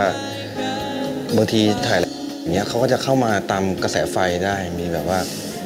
เกิดเหตุการณ์ไฟช็อตไฟดับอะไรอย่างเงี้ยฮะหรือว่าตามแบบนึกถึงเขาก็วิทยุก็เปิดเพลงที่เขาร้องอะไรเงี้ยหรือเดินเดินตามห้างเดินที่ไหนก็มีเพลงที่เป็นเสียงเขาอะไรเงี้ย แต่เรื่องแต่เรื่องเนี้ยมันเป็นเรื่องหลายๆคนก็เจอเจอก็ล่าสุดเจอเมื่อไม่กี่วันเนี้ยครับมีไปเดินไปเดินในห้างแล้วมีน้องแฟนเพลงเขาเข้ามาทักพี่บอสพี่ผมอยากถามหน่อยสวัสดีครับอะไรอย่างเงี้ยแนะนำตัว เพลงรักอยู่รอบกายอะพี่ทำไมไม่ค่อยได้เห็นได้เล่นสดเลยอะไรเงี้ย พอพูดจบปั๊บวิทยุห้างดังขึ้นมาเลย เพลงขึ้นมาเลยแล้วเป็นเป็นอย่างนี้จริงๆมันมีหลายเหตุการณ์มากที่เวลาไปแล้วมักจะเจอเพลงของเราเปิดขึ้นมาทันที หรือไม่ก็แบบว่ามีกำลังพูดพูดถึงอยู่อะแล้วเพลงอยู่ๆเพลงก็ดังอ่า ประมาณนี้ครับผมก็ถือว่าเป็นความในใจในในฐานะที่ใช่เคยมีความผูกพัน เพราะว่าส่วนหนึ่งก็ ตั้งแต่เริ่มเริ่มก่อตั้งของความเป็นวงพอสมาจนถึง จนถึงช่วงสุดท้ายก็ถือว่าโอ้พี่นอแกมีความสนิทสนมกันมายาวนานทีเดียวนะฮะในแง่ในแง่ของความเป็นเป็นเพื่อนเรื่องวง แล้วก็รวมไปถึงเพื่อนที่แท้จริงด้วย โอ้ยคนลุกใช่ไหมเนี่ยครับ ผมดูข่าวดังข้ามเวลาทีเนี้ยมันมีภาพข่าวที่ว่าพี่โจ้แกเสียที่อพาร์ตเมนต์อยู่ด้วยครับแล้วลำลึกว่า เอ๊ะ ลองฟังเสียงสักหน่อยไหมครับว่าเป็นไง กลางความเคลือบแคลงถึงสาเหตุการเสียชีวิต เจ้าหน้าที่ตำรวจก็ได้ทำการสืบสวนผู้ที่เกี่ยวข้องหลายต่อหลายคน รวมถึงพยานแวดล้อมในที่เกิดเหตุ และอาวุธที่ใช้สังหาร ซึ่งผลการสอบสวน ระบุถึงสาเหตุการเสียชีวิตว่าเป็นการฆ่าตัวตาย เนื่องจากพบเขม่าวดินปืนที่มือขวาของเขานั่นเอง แล้วอะเราไม่รู้ก็จะทำอะไรกินก็ ดีที่เราตั้งหลักด้วยการขายลอตเตอรี่ก่อนซึ่งเป็นอาชีพหลักก็มันก็เลยอยู่ได้เนี่ย ต้องทำใจให้ได้ ถ้าเราตัวหลักเราไม่หากินนี่เราเราแย่เลย ทุกคนแย่หมด เราเสียสูญเสียลูกชายสองคนนะช่วงสี่ปีคนสี่ปีคนนะคนเล็กผมจบนเรศวรไงยังไม่ได้รับปริญญาเลยแล้วก็อาจารย์ชวน ชวนไปเผาศพญาติแล้วก็ไปชนกันตายหมดเลย อ่า ประมาณนี้ครับ ผมนี่เป็นเสียงพ่อพี่โจนะฮะก่อนนะเมื่กี้อืมเด็กคิดคิดว่าประธานจะขนลุกคนเดียวบอกตรงๆผมก็ขนลุกนะอืม ฟังแล้วมันสลดนะพี่รู้ดิเฮ้ยไม่รู้ตอนเนี้ยเอาจริงๆนะอะความรู้สึกในห้องตอนเนี้ยมันเหมือนเงียบๆถ้าถ้าถ้าไม่พูดไม่มีเสียงอะไรแบบ เมื่อกี้ผมเลยไหว้แล้วไปที่หน้าต่างแล้วไหว้บอกพี่โจว่าอืมวันนี้ผมขออนุญาต พูดถึงเรื่องพี่ของโจ้เนอะพี่นะแต่เราแบบพูดในทางที่เราระลึกถึง ขอให้พี่จงรับรู้ไว้ว่า ผมยังคิดถึงพวกพี่พี่ๆทุกๆคนนะครับ เออ ตอนนี้หายแล้ว พอไปบอกแกตรงเนี้ยตอนตอนเนี้ยอารมณ์ที่เหมือนเวงเวงๆแบบ โอ้โอ้โอ้โอ้หายแล้วตอนนี้หายแล้วรู้สึกเอาเป็นว่าบทเพลงของพี่และความทรงจำของพี่จะอยู่ในใจพวกเราตลอดไปนะพี่นะโอ้ยอืม ธรรมดาครับเนาะอะไรมันก็เกิดวันขึ้นนี้ได้เราคงรู้สึกคือมันเมื่จะอตอนนี้อะไรนะเงี้ยไม่รู้ว่าขนาดตอนพี่ออสยังไม่เท่าไหร่นะพี่พี่ออสก็ว่านั่นแล้วนะแต่ตอนพี่โจไม่รู้ดิโอ้ยไม่รู้เนาะพอผมมาฟังพ่อแกพูดเมื่อกี้มันยิ่งสลดเข้าไปใหญ่เลยนะใช่ใช่อย่างเงียบมาสิครับ มามามาถึงในช่วงในช่วงเวลาในช่วงนี้อะครับ ผมผมอยากให้แต่ละท่านรู้สึกว่าพูดพูดถึงพี่โจหน่อยครับว่าแบบคิดเห็นยังไงอะไรเงี้ยหมายถึงแบบว่า การทำงานอะไรของแกอย่างเงี้ยครับ เอาผมเริ่มก่อนแล้วกัน ผมผมรู้สึกว่าการถ่ายทอดบทเพลงของพี่โจในแต่ละแต่ละเพลงไม่ว่าจะเป็นยังไงก็ตามฮะผมรู้สึกว่าแกเข้าถึงในการทำงานของแกนะเพราะแบบเพราะว่าผมสัมผัสได้ถึงการเป็นนักร้องของแกครับ อันนี้คือผมผมขอพูดในนาม เป็นที่เป็นที่ฟังผลงานแกมาครับ ผม เท่านี้ครับ ผมเองก็รู้สึกนั่นแหละครับ จริงๆก็นึกถึงผลงานแล้วก็สิ่งดีๆที่แกฝากไว้ด้วยนะครับพี่นะ มันเป็นความทรงจำที่ดีครับทั้งเพลงทั้งตัวแกเองรวมไปถึงสิ่งต่างๆที่แกเคยทำไว้ด้วยอะฮะไม่จะเป็นคอนเสิร์ตหรือจะเป็นอะไรก็ตาม ยังคิดถึงพี่โจเสมอครับผมอะเชิญท่านต่อไปเลยครับ ก็ไปพูดอะไรมากแค่บอกว่าพี่โจเนี่ยใช้คำว่าศิลปินได้อย่างเต็มปาก เป็นคนที่ถ่ายทอดได้ทั้งตัวหนังสือและถ่ายทอดทั้งน้ำเสียง เป็นอาชญะกับคนอาชญะทางดนตรีอีกหนึ่งคนของวงการ บอกตรงๆ เสียดายเสียดายบุคลากรดีๆ อีกหนึ่งคนในวงการนะพูดต่อได้เท่านี้แหละ ผมเองรู้สึกว่าเออคุณโจเขาก็มีน้ำเสียงเป็นเอกลักษณ์ แล้วก็ส่วนหนึ่งคือด้วยความที่เขาก็อาจจะมีมุมในบางมุมที่เราอาจจะไม่รู้ไม่รู้ด้วยส่วนหนึ่งในในแง่ของความรู้สึกของเขาด้วย แต่เราก็รู้สึกว่าเราก็เข้าใจในในบริบท ในส่วนหนึ่งของเขาในชีวิตของเขาเราก็เคารพแต่ว่าเราก็จะเล็กสเปกในในในรูปแบบของการเป็นศิลปินเป็นนักร้องที่เขามีเสียงเสียงเฉพาะตัวแล้วพอเวลาเราฟังมันมันเหมือนเป็นเสียงสวรรค์มนต์สะกดเสียงสวรรค์ใช่ที่ต้องพอสเอาไว้ชั่วขณะให้หันมาฟังเสียงของคุณโจอะไรอย่างเงี้ยอืมอืมสำหรับผมก็คือรู้สึกว่าเหมือนเราสูญเสียบุคลากรคุณภาพในวงการ เพลงไทยไปอีกคนหนึ่งก็คือบ้านเราจะหาได้ยากครับสำหรับคนที่ร้องได้ตั้งแต่ลูกกรุงไปจนถึงแรปเมทัลเลยครับ ซึ่งพี่โจทำคะแนนตรงนี้ได้สิบเต็มสิบหมดเลยนะครับ แล้วก็อย่างที่พี่เจบอกนะครับว่า ถ้าเกิดเหมือนดวงวิญญาณพี่โจรับรู้ก็คือเหมือนแบบพวกเราก็เหมือนมาริบิวให้พี่นะครับ เพราะว่าตอนนี้ก็เหมือนถ้าจำไม่ผิดคือน่าจะครบ เกือบ 20 ปี แล้วที่พี่โจจากพวกเราไปก็นอกเหนือจากเรื่องของผลงานเพลงแล้วความทรงจำดีที่มอบให้ก็คือเรื่องของอาจารย์ที่ผมคนที่ผมเล่าไปตอนต้นรายการนะครับ ก็คือ เป็นครั้งแรกๆเลยที่ผมได้รู้ในมุมของแฟนคลับ เรื่องของความรักความผูกพันไม่ว่าจะผ่านมาประมาณแบบหลายปีแล้วก็ตามความทรงจำในช่วงวัยรุ่นของเขาที่มีต่อศิลปินที่เขาชื่นชอบ เรื่องของเพลงที่มีเนื้อหาดี แล้วก็ให้กำลังใจผู้คนอะไรประมาณเนี้ยมันก็ยังเป็นยังเป็นสิ่งที่ เล่าขานแล้วก็เติมกำลังใจให้กับผู้คนอยู่ต่อไปอะครับ ผมไม่มีอะไร จะพูดยาวๆเพราะคนอื่นเขาพูดไปหมดแล้วครับ แต่สิ่งเดียวก็คือพูดว่าเราเสียดายแล้วเรายังระลึกถึงผลงานที่เขาทำออกอยู่นะครับ ไม่ว่าจะเป็นเพลงในนามวงพอสหรือว่าแม้กระทั่งเสียงร้องที่เขายังเป็นความทรงจำที่ประทับใจไม่รู้ลืมด้วยแหละครับอืมนั่นแหละครับ ในส่วนของผมนะฮะ แล้วก็รู้สึกเสียดายครับแต่ว่า ถ้าพี่เขายังอยู่ผมว่าน่าจะมีโปรเจกต์อะไรสนุกๆหรือแม้กระทั่งว่าโพสในแบบที่กลับไปล็อกเนี่ยจะเป็นยังไงนะครับได้ก็ไม่มีทางได้รู้เลย เพราะว่าทุกอย่างมันก็เป็นความทรงจำไปหมดแล้วครับ ก็นั่นแหละครับ คือสิ่งที่ผมจะระลึกถึงผลงานของพี่โจกับวงพอสนะครับอืมครับ ก็คือก็ถือว่าเสียดายครับ มันเสียดายแต่ว่า คือเขาก็ได้ไปแล้วแล้วก็มันก็จะเกือบเกือบยี่สิบปีแล้วเนาะเพราะว่าถ้าประมาณปีสี่หกผมจำได้เลยช่วงปีสี่หกค่ะ ช่วงนั้นก็กำลังรุ่นรุ่นแบบเข้าวัยนั่นเลยอะฮะยี่สิบครับกว่าอะไรเงี้ยอัจฉริยะคนหนึ่งนะผมว่าร้องเพลงได้ค่อนข้างแน่นเมื่อครับจะบอกเหมือนเหมือนคล้ายๆ หลังล็อกเคสต้าแต่ก็อีกอีกรูปแบบหนึ่งในอีกรูปแบบของเขาเขาก็จะมีใน signature ในรูปแบบของเขาแล้วก็เป็นเป็นลายเซ็นของเขาอะครับ แล้วเป็นเป็นรูปแบบที่ถือว่าถือว่าดีอะถ้าเกิดเขาถ้ายังอยู่เนี่ยนะ ผมว่าน่าจะอาจจะมีอะไรแปลกๆหรืออาจจะมีอะไรดีๆ หรือจะมีโครงการอะไรใหม่ ๆ ด้วยเผื่อมี ก็ คิดว่าก็ยังคนก็ยังต้อนรับอยู่อะนะฮะ ถ้ายังอยู่ในอะไรเงี้ยอย่างเพลงซิงเกิลใหม่ๆออกมาอะไรเงี้ยก็ครับก็ก็ว่ายังน่าจะยังขังอยู่อะไรเงี้ยฮะขอบคุณพี่บีมากครับครับว่าผมไม่เลยกล้าผมไม่กล้าพูดต่อเลยเลย เดี๋ยวกันเดี๋ยวกันเดี๋ยวกันนะ หลังจากอ่านผมเคยเล่าว่าเจอพวกพี่ๆทั้งพี่โจหรือว่าสมาชิกพอสเห็นแบบตัวจริง ๆ แล้ว แล้วมีใครเคยเห็นตัวจริง ๆ บ้างครับ แบบตัดทั้งผมทิ้งไปเลยครับผมอยู่ต่างวัด อ๋อ ผมเจอวงพอสเกือบทั้งวง ยกเว้นพี่โจครับ โอ้โหผมนี่แม่งบุญในชีวิตแล้วเนี่ยได้เจอครั้งแรกและครั้งเดียว โอ้ยในในแง่ของความเป็นคุณโจอืมอมรินทร์เหลืองบริบูรณ์นะครับ ในในทุกทุกแง่มุมของของความเป็นฟรอนต์แมน ถือว่าเขาเป็นนักร้องที่เปลี่ยนไปด้วยเสียงสวรรค์แล้วก็รวมไปถึงผลงานที่คงอยู่ในความทรงจำกับเราไป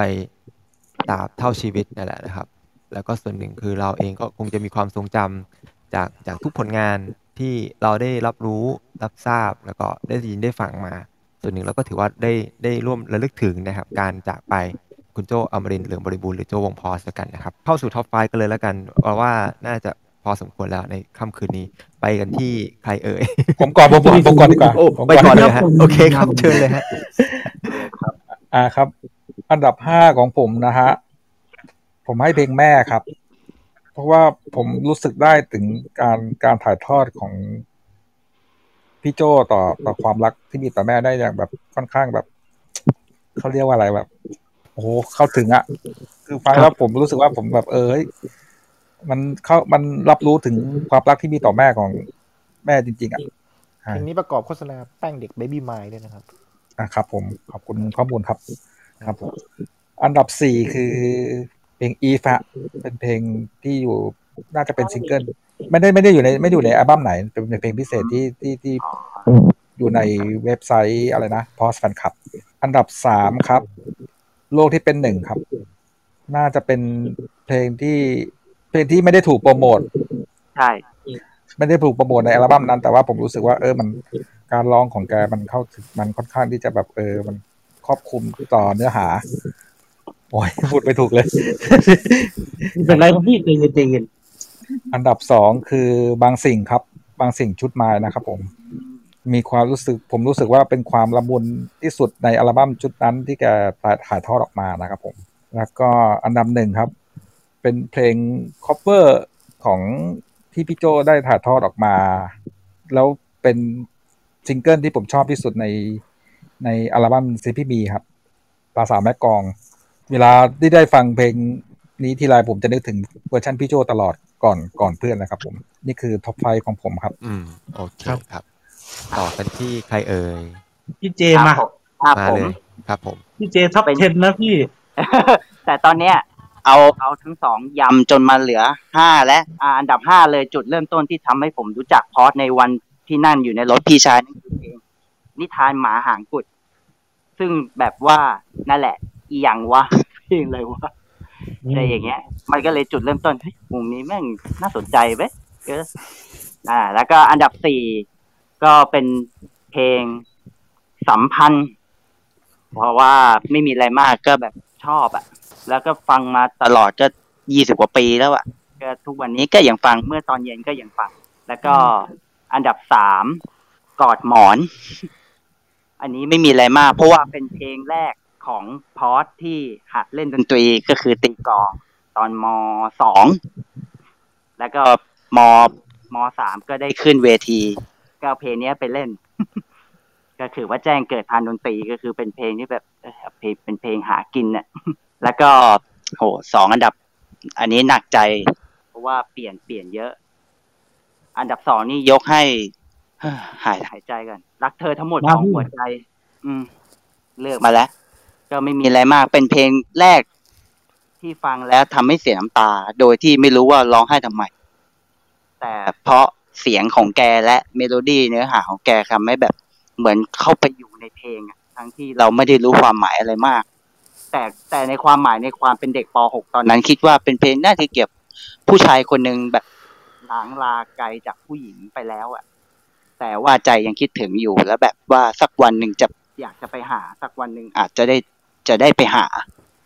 อันนั้นข้อเข้าใจอย่างนั้นนะแต่พอสุดท้ายวันที่พี่โจเสียแล้วก็แบบเขามาบอกความหมายว่าเพลงเนี้ยหมายถึงน้องชายแกก็เลยอ๋อเกี่ยวกับคนที่แบบจากจากตาย ไม่ใช่ว่าจากเป็น อืมนั่นแหละครับ ส่วนอันดับหนึ่งนี่พลิกผันหน่อยหนึ่งแต่ ยกให้เพลงนี้แหละเป็นเพลงที่มุมบวกที่สุด นั่นคือเพลงโลกที่เป็นหนึ่ง เพราะว่าไม่รู้ดิฟังแล้วแบบ อยากไม่ให้มีเธออยู่บนโลกนี้คนเดียว ก็น่าอยู่แล้วอะ่ะ เป็นเพลงที่แบบฟังแล้วแบบขนลุก ฟังแล้วแบบ ไม่รู้ดิมันมีความหมายกับชีวิต ด้วยแบบว่า อยากให้โลกเนี้ยเป็นอย่างในบทเพลง แบบน่าอยู่อะเป็นโลกที่เป็นหนึ่งมีเธอเป็นหนึ่งเดียว นั่นแหละครับอ่าครับ ความรู้สึกเดียวกับผมเลยครับ เจโอ้นี่แหละครับที่ที่ที่ผมจะจะพูดออกไปเมื่อกี้คุณได้ทำหน้าที่นี้ตรงนี้แล้วครับ เจ เดี๋ยวขอของผมก่อนนะครับ ผมมีภารกิจต่อได้เลยฮะ ได้เลย มาของผมอันดับห้านี่เป็นเมืองเทวดาละกันนะครับ รู้สึกว่าบ้านเมืองเราทุกวันนี้มันก็นั่นแหละครับ ตามเพลงเลย แล้วก็อันดับสี่นิทานหมาหางกุดครับ อันดับสามสัมพันธ์ อันดับสองรักเธอทั้งหมดหัวใจแล้วก็ อันดับหนึ่งก็ขอเป็นที่ว่างแล้วกันครับ ชุดขึ้นหิ้งของผมก็พุทธเมียเกณฑ์กับเพลงอ่า ที่ว่างก็คือขึ้นหิ้งครับผมอ่าโอเค ตอนนี้น่าจะเหลืออยู่ที่สามคนสี่คน อ่าใครก่อนดีครับครับใครเอาผมดีก่เลอยนก็ได้ อ่าครับได้ครับน้องได้ท็อปคครัรับบอันดับที่ห้าผมชอบเพลงเสน่ห์ครับ เพราะผมรู้สึกว่านี่คือเป็นเพลงที่บทบันทึกหนึ่งว่ามันคือเพลงยิงมิกซ์หรือเพลงยัดไทก้าเพลงนี้ในเมืองไทยครับโดยเฉพาะท่อนเซ็กซี่เซ็กซี่นะครับ แล้วก็ได้เห็นพี่โจบีดด้วยครับว่าไม่ไม่ไม่นะครับ ใครจะไปนึกเลยผู้ชายเงียบๆอย่างนั้นบีดเสียงดังได้อะครับ เป็นเพลงฟังล็อกที่เป็นภาคต่อเนื่องจากชุดแรกนะครับ แต่ว่ามันมีความเข้มข้นขึ้น แล้วก็เนื้อหากระจ่างขึ้นด้วยครับ เพลงเสน่ห์ครับ ในชุดอีโวนว่าอันดับที่สี่ผมให้มหัศจรรย์ครับ เพราะว่านี่คือเพลงที่ตอกย้ำว่า พอสคือวงล็อกเสมอมานะฮะ แล้วก็ด้วยท่วงทำนองแบบ heavy metal hard rock ในเพลงนั้น แล้วเราก็ได้พิสูจน์ว่าพี่โจ แกก็สามารถมากครับในการร้องเพลงแล้วแนวต่างๆ แล้วก็เครื่องดนตรีที่เข้มข้นของพี่ๆสมาชิกวง Pause ด้วยที่ดุเดือดในเพลงนั้นนะครับ เพลงที่สามผมให้โลกที่เป็นหนึ่งครับ เหตุผลล้วครับ ก็เหมือนกับที่พี่ ออฟกับพี่เจบอกไปแล้วนะครับ พี่พูดแทนใจผมไปหมดแล้วครับ โอเคครับข้ามครับส่วนอย่างนั้นครับอันดับที่สองได้อย่างเนี้ยอันดับที่สองผมให้ที่ว่างครับ ก็เป็นเพลงรักเชิงปรัชญาที่พูดถึงความพอดีในความสัมพันธ์นั้นๆนะครับ ของคนสองคนนะครับ เพื่อที่เป็นความรักที่ยืนยาวยืนยงได้ได้เริ่มขึ้นต่อไปเรื่อยๆครับ ไม่ต้องรักกันหวานปานจะกลืนกัน แต่ว่าก็เป็นรักที่พอดีพอดีครับ มีความพอเหมาะครับ แม้ว่าตอนฟังยุคแรกๆมันจะงงไปหน่อยแต่ว่าตอนพอมาถึงอายุอีกจุดหนึ่งก็เริ่มเข้าใจแล้วครับว่าเออความรักแบบพอดีพอดีแบบนั้นนะมันคืออะไรฮะไม่หรอกมันเราเข้าใจตอนที่เราเริ่มมีความรักอะอ่าฮะ เข้าใจแล้วว่าความพอดีมันคืออะไรนั่นแหละครับ ส่วนอันดับหนึ่งผมให้เพลงจิกโกอกหักหรือเปล่านะหรือของพอสก็ว่าได้ เพลงนี้ผมชอบมากแล้วก็ตอนสมัยเรียนก็เคยเอาไปเล่นคอ v เ r อร์เลยครับ คือเพลงที่ว่าไม่มีแล้วครับ อืมแล้วก็เป็นเพลงเป็นเพลงรักอกหักช้ำรักที่เนื้อหาฟังได้ง่ายเข้าใจได้ง่าย แล้วก็เสียงพี่โจก็เพราะมากเพลงหนึ่งครับ แล้วก็พี่นอเดินเบสได้มันมากครับในเพลงนั้น เดือดชอบชอบอืมก็ถือว่าเป็นจิกโกอกหักของพอสนะครับ ในในเพลงนั้นเออพูดถึงเพลงเนี้ยเออผมก็คิดก็เนี่ยแหละวันที่ว่าพวกพี่โจในสมัยก่อนเขาเคยเล่นเพลงของพวกอัศนีวสันต์กันเนี่ยแหละแกก็คงได้แนวทางจากเนี้ยมา อันนี้ผมคิดเองนะมันคือที่โคกหักสไตล์โพสครับใช่โอเคครับท็อปฟาสของผมนะครับ อันดับห้าก็คือ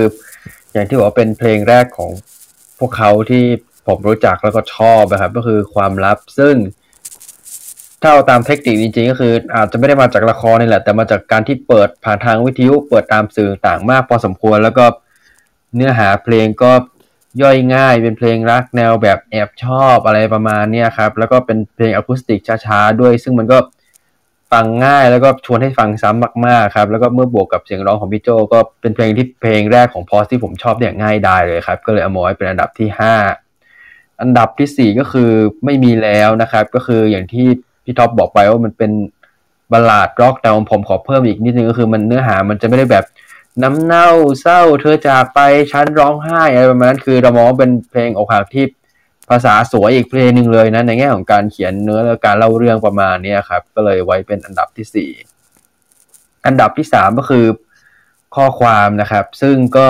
อย่างที่ท่านได้บอกไปก็คือมันก็เป็นเพลงประกอบโฆษณา GSM พันแปดด้วยตอนนั้น ถ้าเกิดดู ITV ก็จะเจอบ่อยหน่อย แล้วก็อีกความทรงจำหนึ่งของผมที่มีต่อเพลงเนี่ย ถ้าเกิดเป็นไม่ใช่ในแง่ของตัวเพลงโดยตรงนะก็คือเป็นเรื่องที่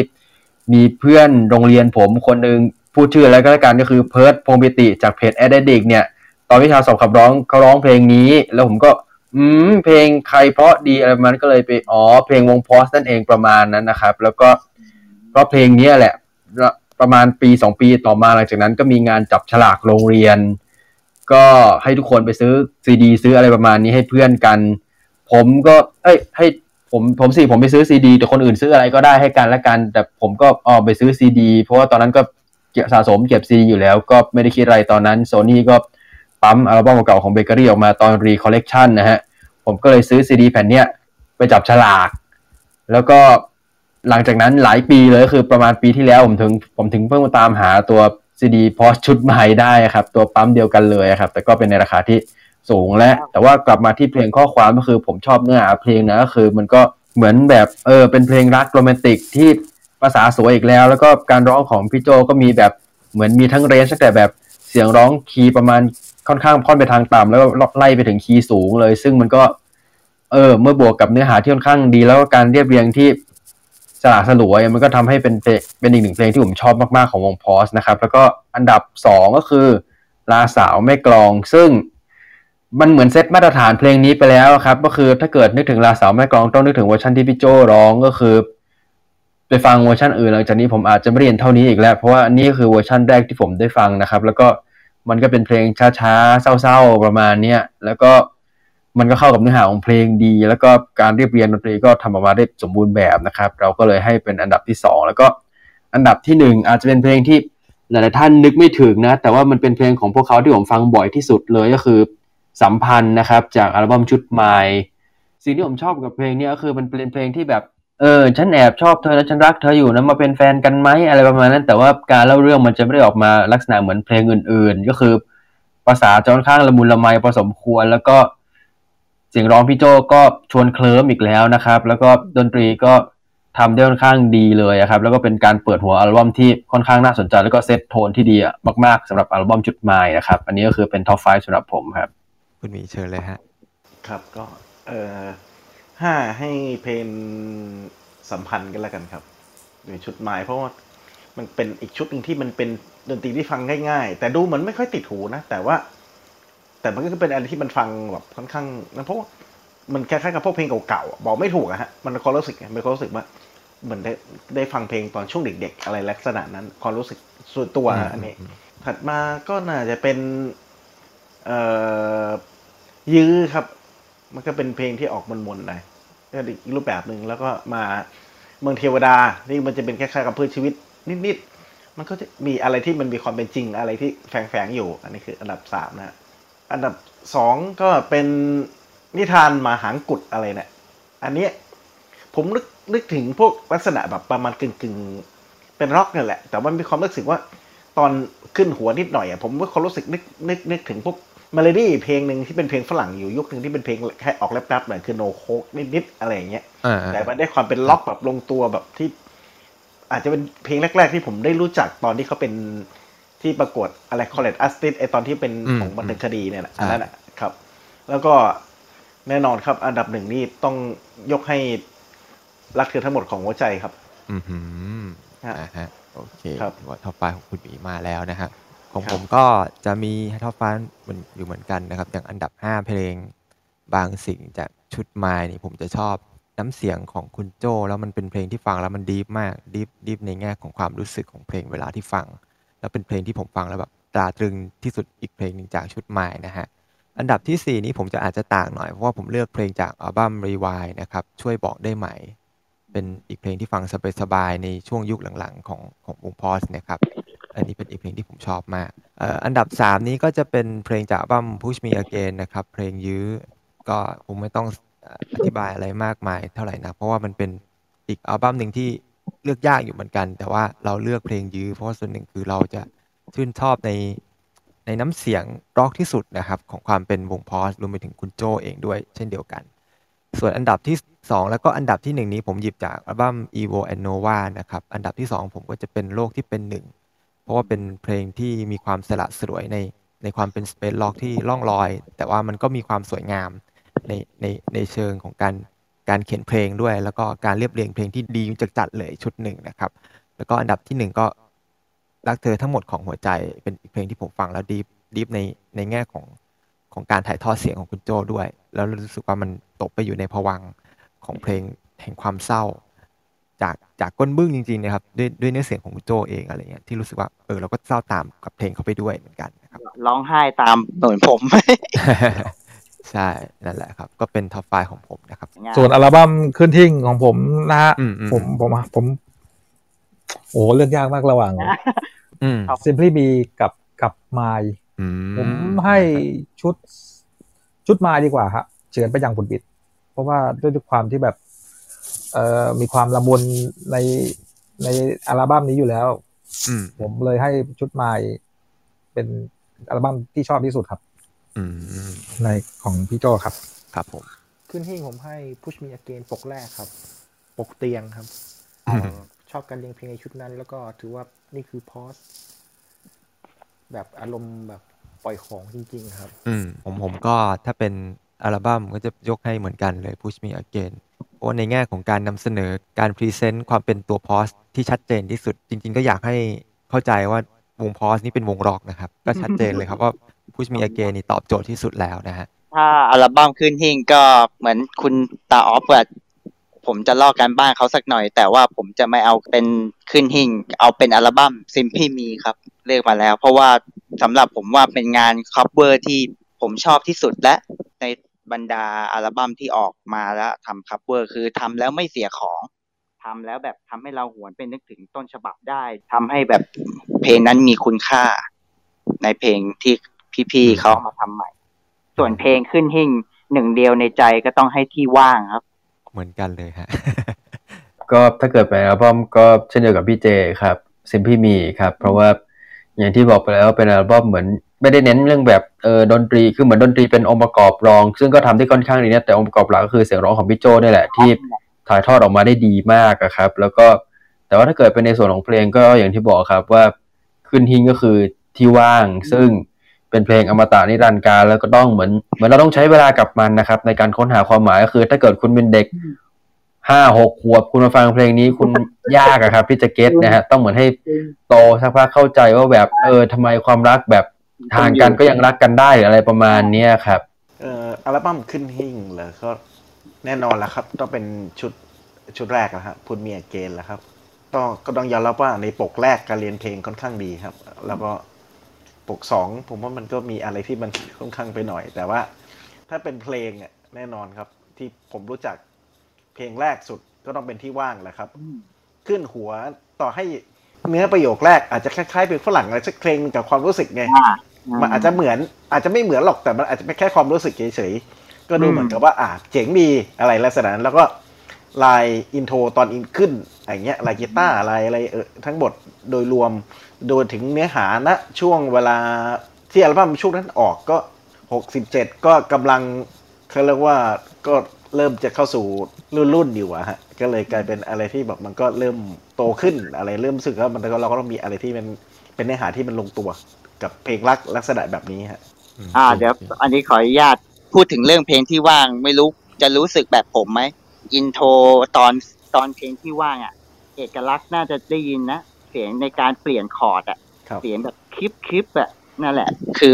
เป็นอะไรที่โดนใจไม่รู้ว่าสะดุดตรงนั้นบ้างไหมชอบตรงนั้นไหมช่วงเหมือนกันพลงพี่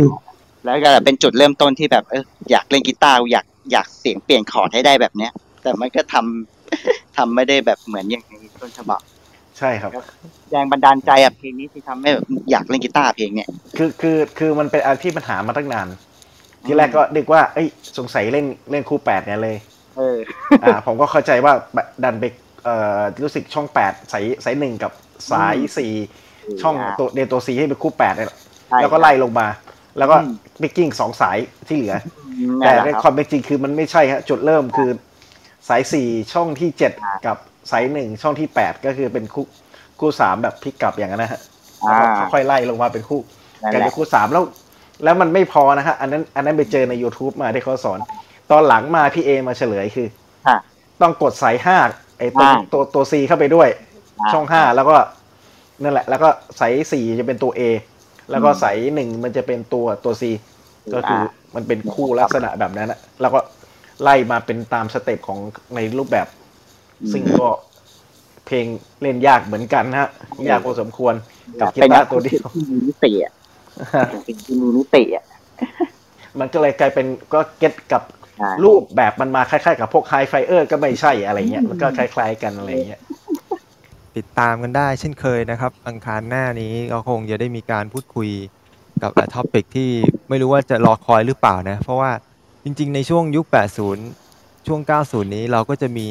ค่ายเพลงหลาย ๆ ค่ายที่ตอนนั้นโอ้ขึ้นมากันเยอะมากเลยนะฮะผมว่าจทุกๆริงคๆนเดี๋ยวต้องเล่าด้วยว่าอันนี้เป็นเชิญเลยตามรีเควสของคุณหมีนะครับ เพราะว่าคุณหมีอ่าเคย จุดประเด็นนี้กับพวกเราไว้เมื่อนานมาแล้วครับ หลายเดือนที่ผ่านมาเกี่ยวกับค่ายเพลงหลาย ๆ ค่ายในช่วงทศวรรษที่ 80 ถึง 90 ก็คือต้องเล่าก่อนว่ามีหลายค่ายนะครับ ที่เราอยากพูดถึงแต่ว่าเนื่องจากเนื้อหาข้อมูลแล้วก็แหล่งข้อมูลทุติยภูมิที่เราไปหามาได้เนี่ย มันไม่ได้เยอะพอที่จะทำให้เราจัดได้แบบเต็มเต็มๆสองชั่วโมงได้นะครับ เราก็เลยจะมาเก็บตกกัน ซึ่งตอนนี้ก็ มีประมาณ 10 ค่ายแล้วครับ ที่อยู่ในลิสต์ของเราตอนนี้เดี๋ยวขออนุญาตพูดชื่อเลยก็แล้วกันนะครับเผื่อให้ได้ได้แต่ละท่านไปเตรียมตัวมาก่อนหรือแบบพิจารณาแบบจะตัดค่ายไหนจะอะไรยังไงประมาณเนี้ยครับ ในลิสต์ตอนนี้ก็จะมีอโซนาอ่าดาวสเกลใช่ดีเดย์ครับ SP สุภมิตร รับกระแสค่ายเพลงช่องสามตอนนี้ด้วย แล้วก็จะมี Stone Entertainment ครับมีเสียงทองครับอ่ามี Creatia อย่างน้อยครับ Creatia ตอนนี้ผมมีข้อมูลอัลบั้มทุกชุดเท่าที่เคยออกกับ Creatia และตอนนี้นะครับ แล้วก็นัดมีนัดนัดนัดดีเดย์ครับนี่เราจะรวมมูเซอร์ด้วยไหมหรือว่ามูเซอร์ด้วยครับ เดี๋ยวกำลังจะพูดชื่อต่อไปเลยครับคือจะมีมูเซอร์ด้วยครับใจเย็นใจเย็นมีมูเซอร์นะครับ แล้วก็จะมี internal แล้วก็ neo music network นะครับ ตอนนี้ก็มีประมาณดู10ครับค่ายเดี๋ยวอะครับขอเสริมครับซาวโปรเจกต์ด้วยอ๋อของ Sound Project ทิวพูเจสิมทิวพู เน้นอันนั้นอันนี้สั้นที่สุดแล้วฮะเท่าที่เคยได้ยินข้อมูลมาอุ้ยเขาตายแล้วเขาทำเพลงละครฮะไอ้โลเพลงละอันคนี้รสั้นมากอืมมีโปรโอเค Sound ครับ Project ได้ครับด้วยเพราะว่าส่วนใหญ่นึกถึงค่ายนี้ก็นิตยาบุญสูงเนินอะไรประมาณเนี้ยครับครับ ก็อันนี้ก็จะเป็นตัวอย่างของค่ายเพลงที่เราจะมาเก็บตกกันอาทิตย์หน้านะครับตีซะว่าสิบค่ายค่ายเพลงละประมาณ12นาทีนะครับ เราจะได้เล่ากันครบนะฮะเดี๋ยวเดี๋ยวมีอีกยังมีอีกครับเบลเอนเตอร์เทนเมนต์อ๋อ เบเบลลเอนเตอร์ไอเทนเฟเมนลต์ไอใช่ไหเฟมลกับยามินจามินไลลึกอ่าโอเครู้สึกจะมีดอลลาร์บิงอีกคนหนึ่งด้วยนะอ๋อใช่ใช่ใช่ครับจามินไม่ใช่พี่จามินเป็น CMD ออซีเอ็มเหรออ๋อสำหรับ EP นี้ก็ลำลึกถึงพี่โจนะครับ แล้วก็คิดถึงแต่บทเพลงดีๆ แล้วก็สิ่งดีๆ ที่พี่โจมีต่อพวกเราด้วย แล้วก็หลาย ๆ ท่านด้วยนะครับ ผมครับฝากแล้วก็ตอนเนี้ยพอดีอืมก็ที่ผมไป กล่าวไปไหว้ไปไหว้พี่โจโอ้ตรงหน้าต่าง บอกว่าขอให้ EP นี้ราบลื่นไปได้ด้วยดี ซึ่งก็ดำเนินไปได้ด้วยดีเหมือนกันครับ พี่โจผมขอบคุณนะพี่ ตอนนี้อีพีจบได้สวยงามแล้วพี่ ถ้าใครที่อยากจะฟังย้อนหลังนอกจากแอป Clubhouse แล้วครับ ก็ยังมีรูปแบบพอดแคสต์นะครับ หลายช่องทางอยู่ทั้ง YouTube บ้าง แล้วก็มี Spotify มี Apple Podcast Google Podcast ก็ฟังได้เหมือนกันนะครับ หรือว่าอีกเว็บหนึ่งน่าจะเว็บ Anchor Anchor หรือ Anchor เนี่ยแหละนะฮะก็สามารถฟังกันได้ในหลากหลายช่องทางนะครับ ฟังเป็นพอดแคสต์ย้อนหลังกันได้ มีหลาย ๆ ตอนที่พูดคุยกันในในช่วงที่ผ่านมานี้นะครับ แล้วก็รวมถึงตอนล่าสุดก็ติดตามกันได้ น่าจะประมาณช่วงวันศุกร์คงจะได้ฟังกันอีกครั้งหนึ่งนะครับสำหรับวันนี้ไปแล้วครับเจอกันใหม่ในอังคารหน้านะครับ กับค่ายเพลงที่ถูกลืมครับ ไปแล้วครับ ครับ สวัสดีครับ สวัสดีครับ สวัสดีครัคุณบตันด้วยครับผมพี่เบิร์ดลาหน่อยครับอืมมันตึงยังตึงๆอยู่เลยครับยังไม่ไม่ไม่ไม่ไม่ดีกว่าตึงๆครับตึงๆไม่ดีกว่าครับโอ้พี่เบิร์ดไม่ไหวครับ วันนี้ไม่เป็นไรขอบคุณครับ ครับ สวัสดีครับครับสวัสดีครับ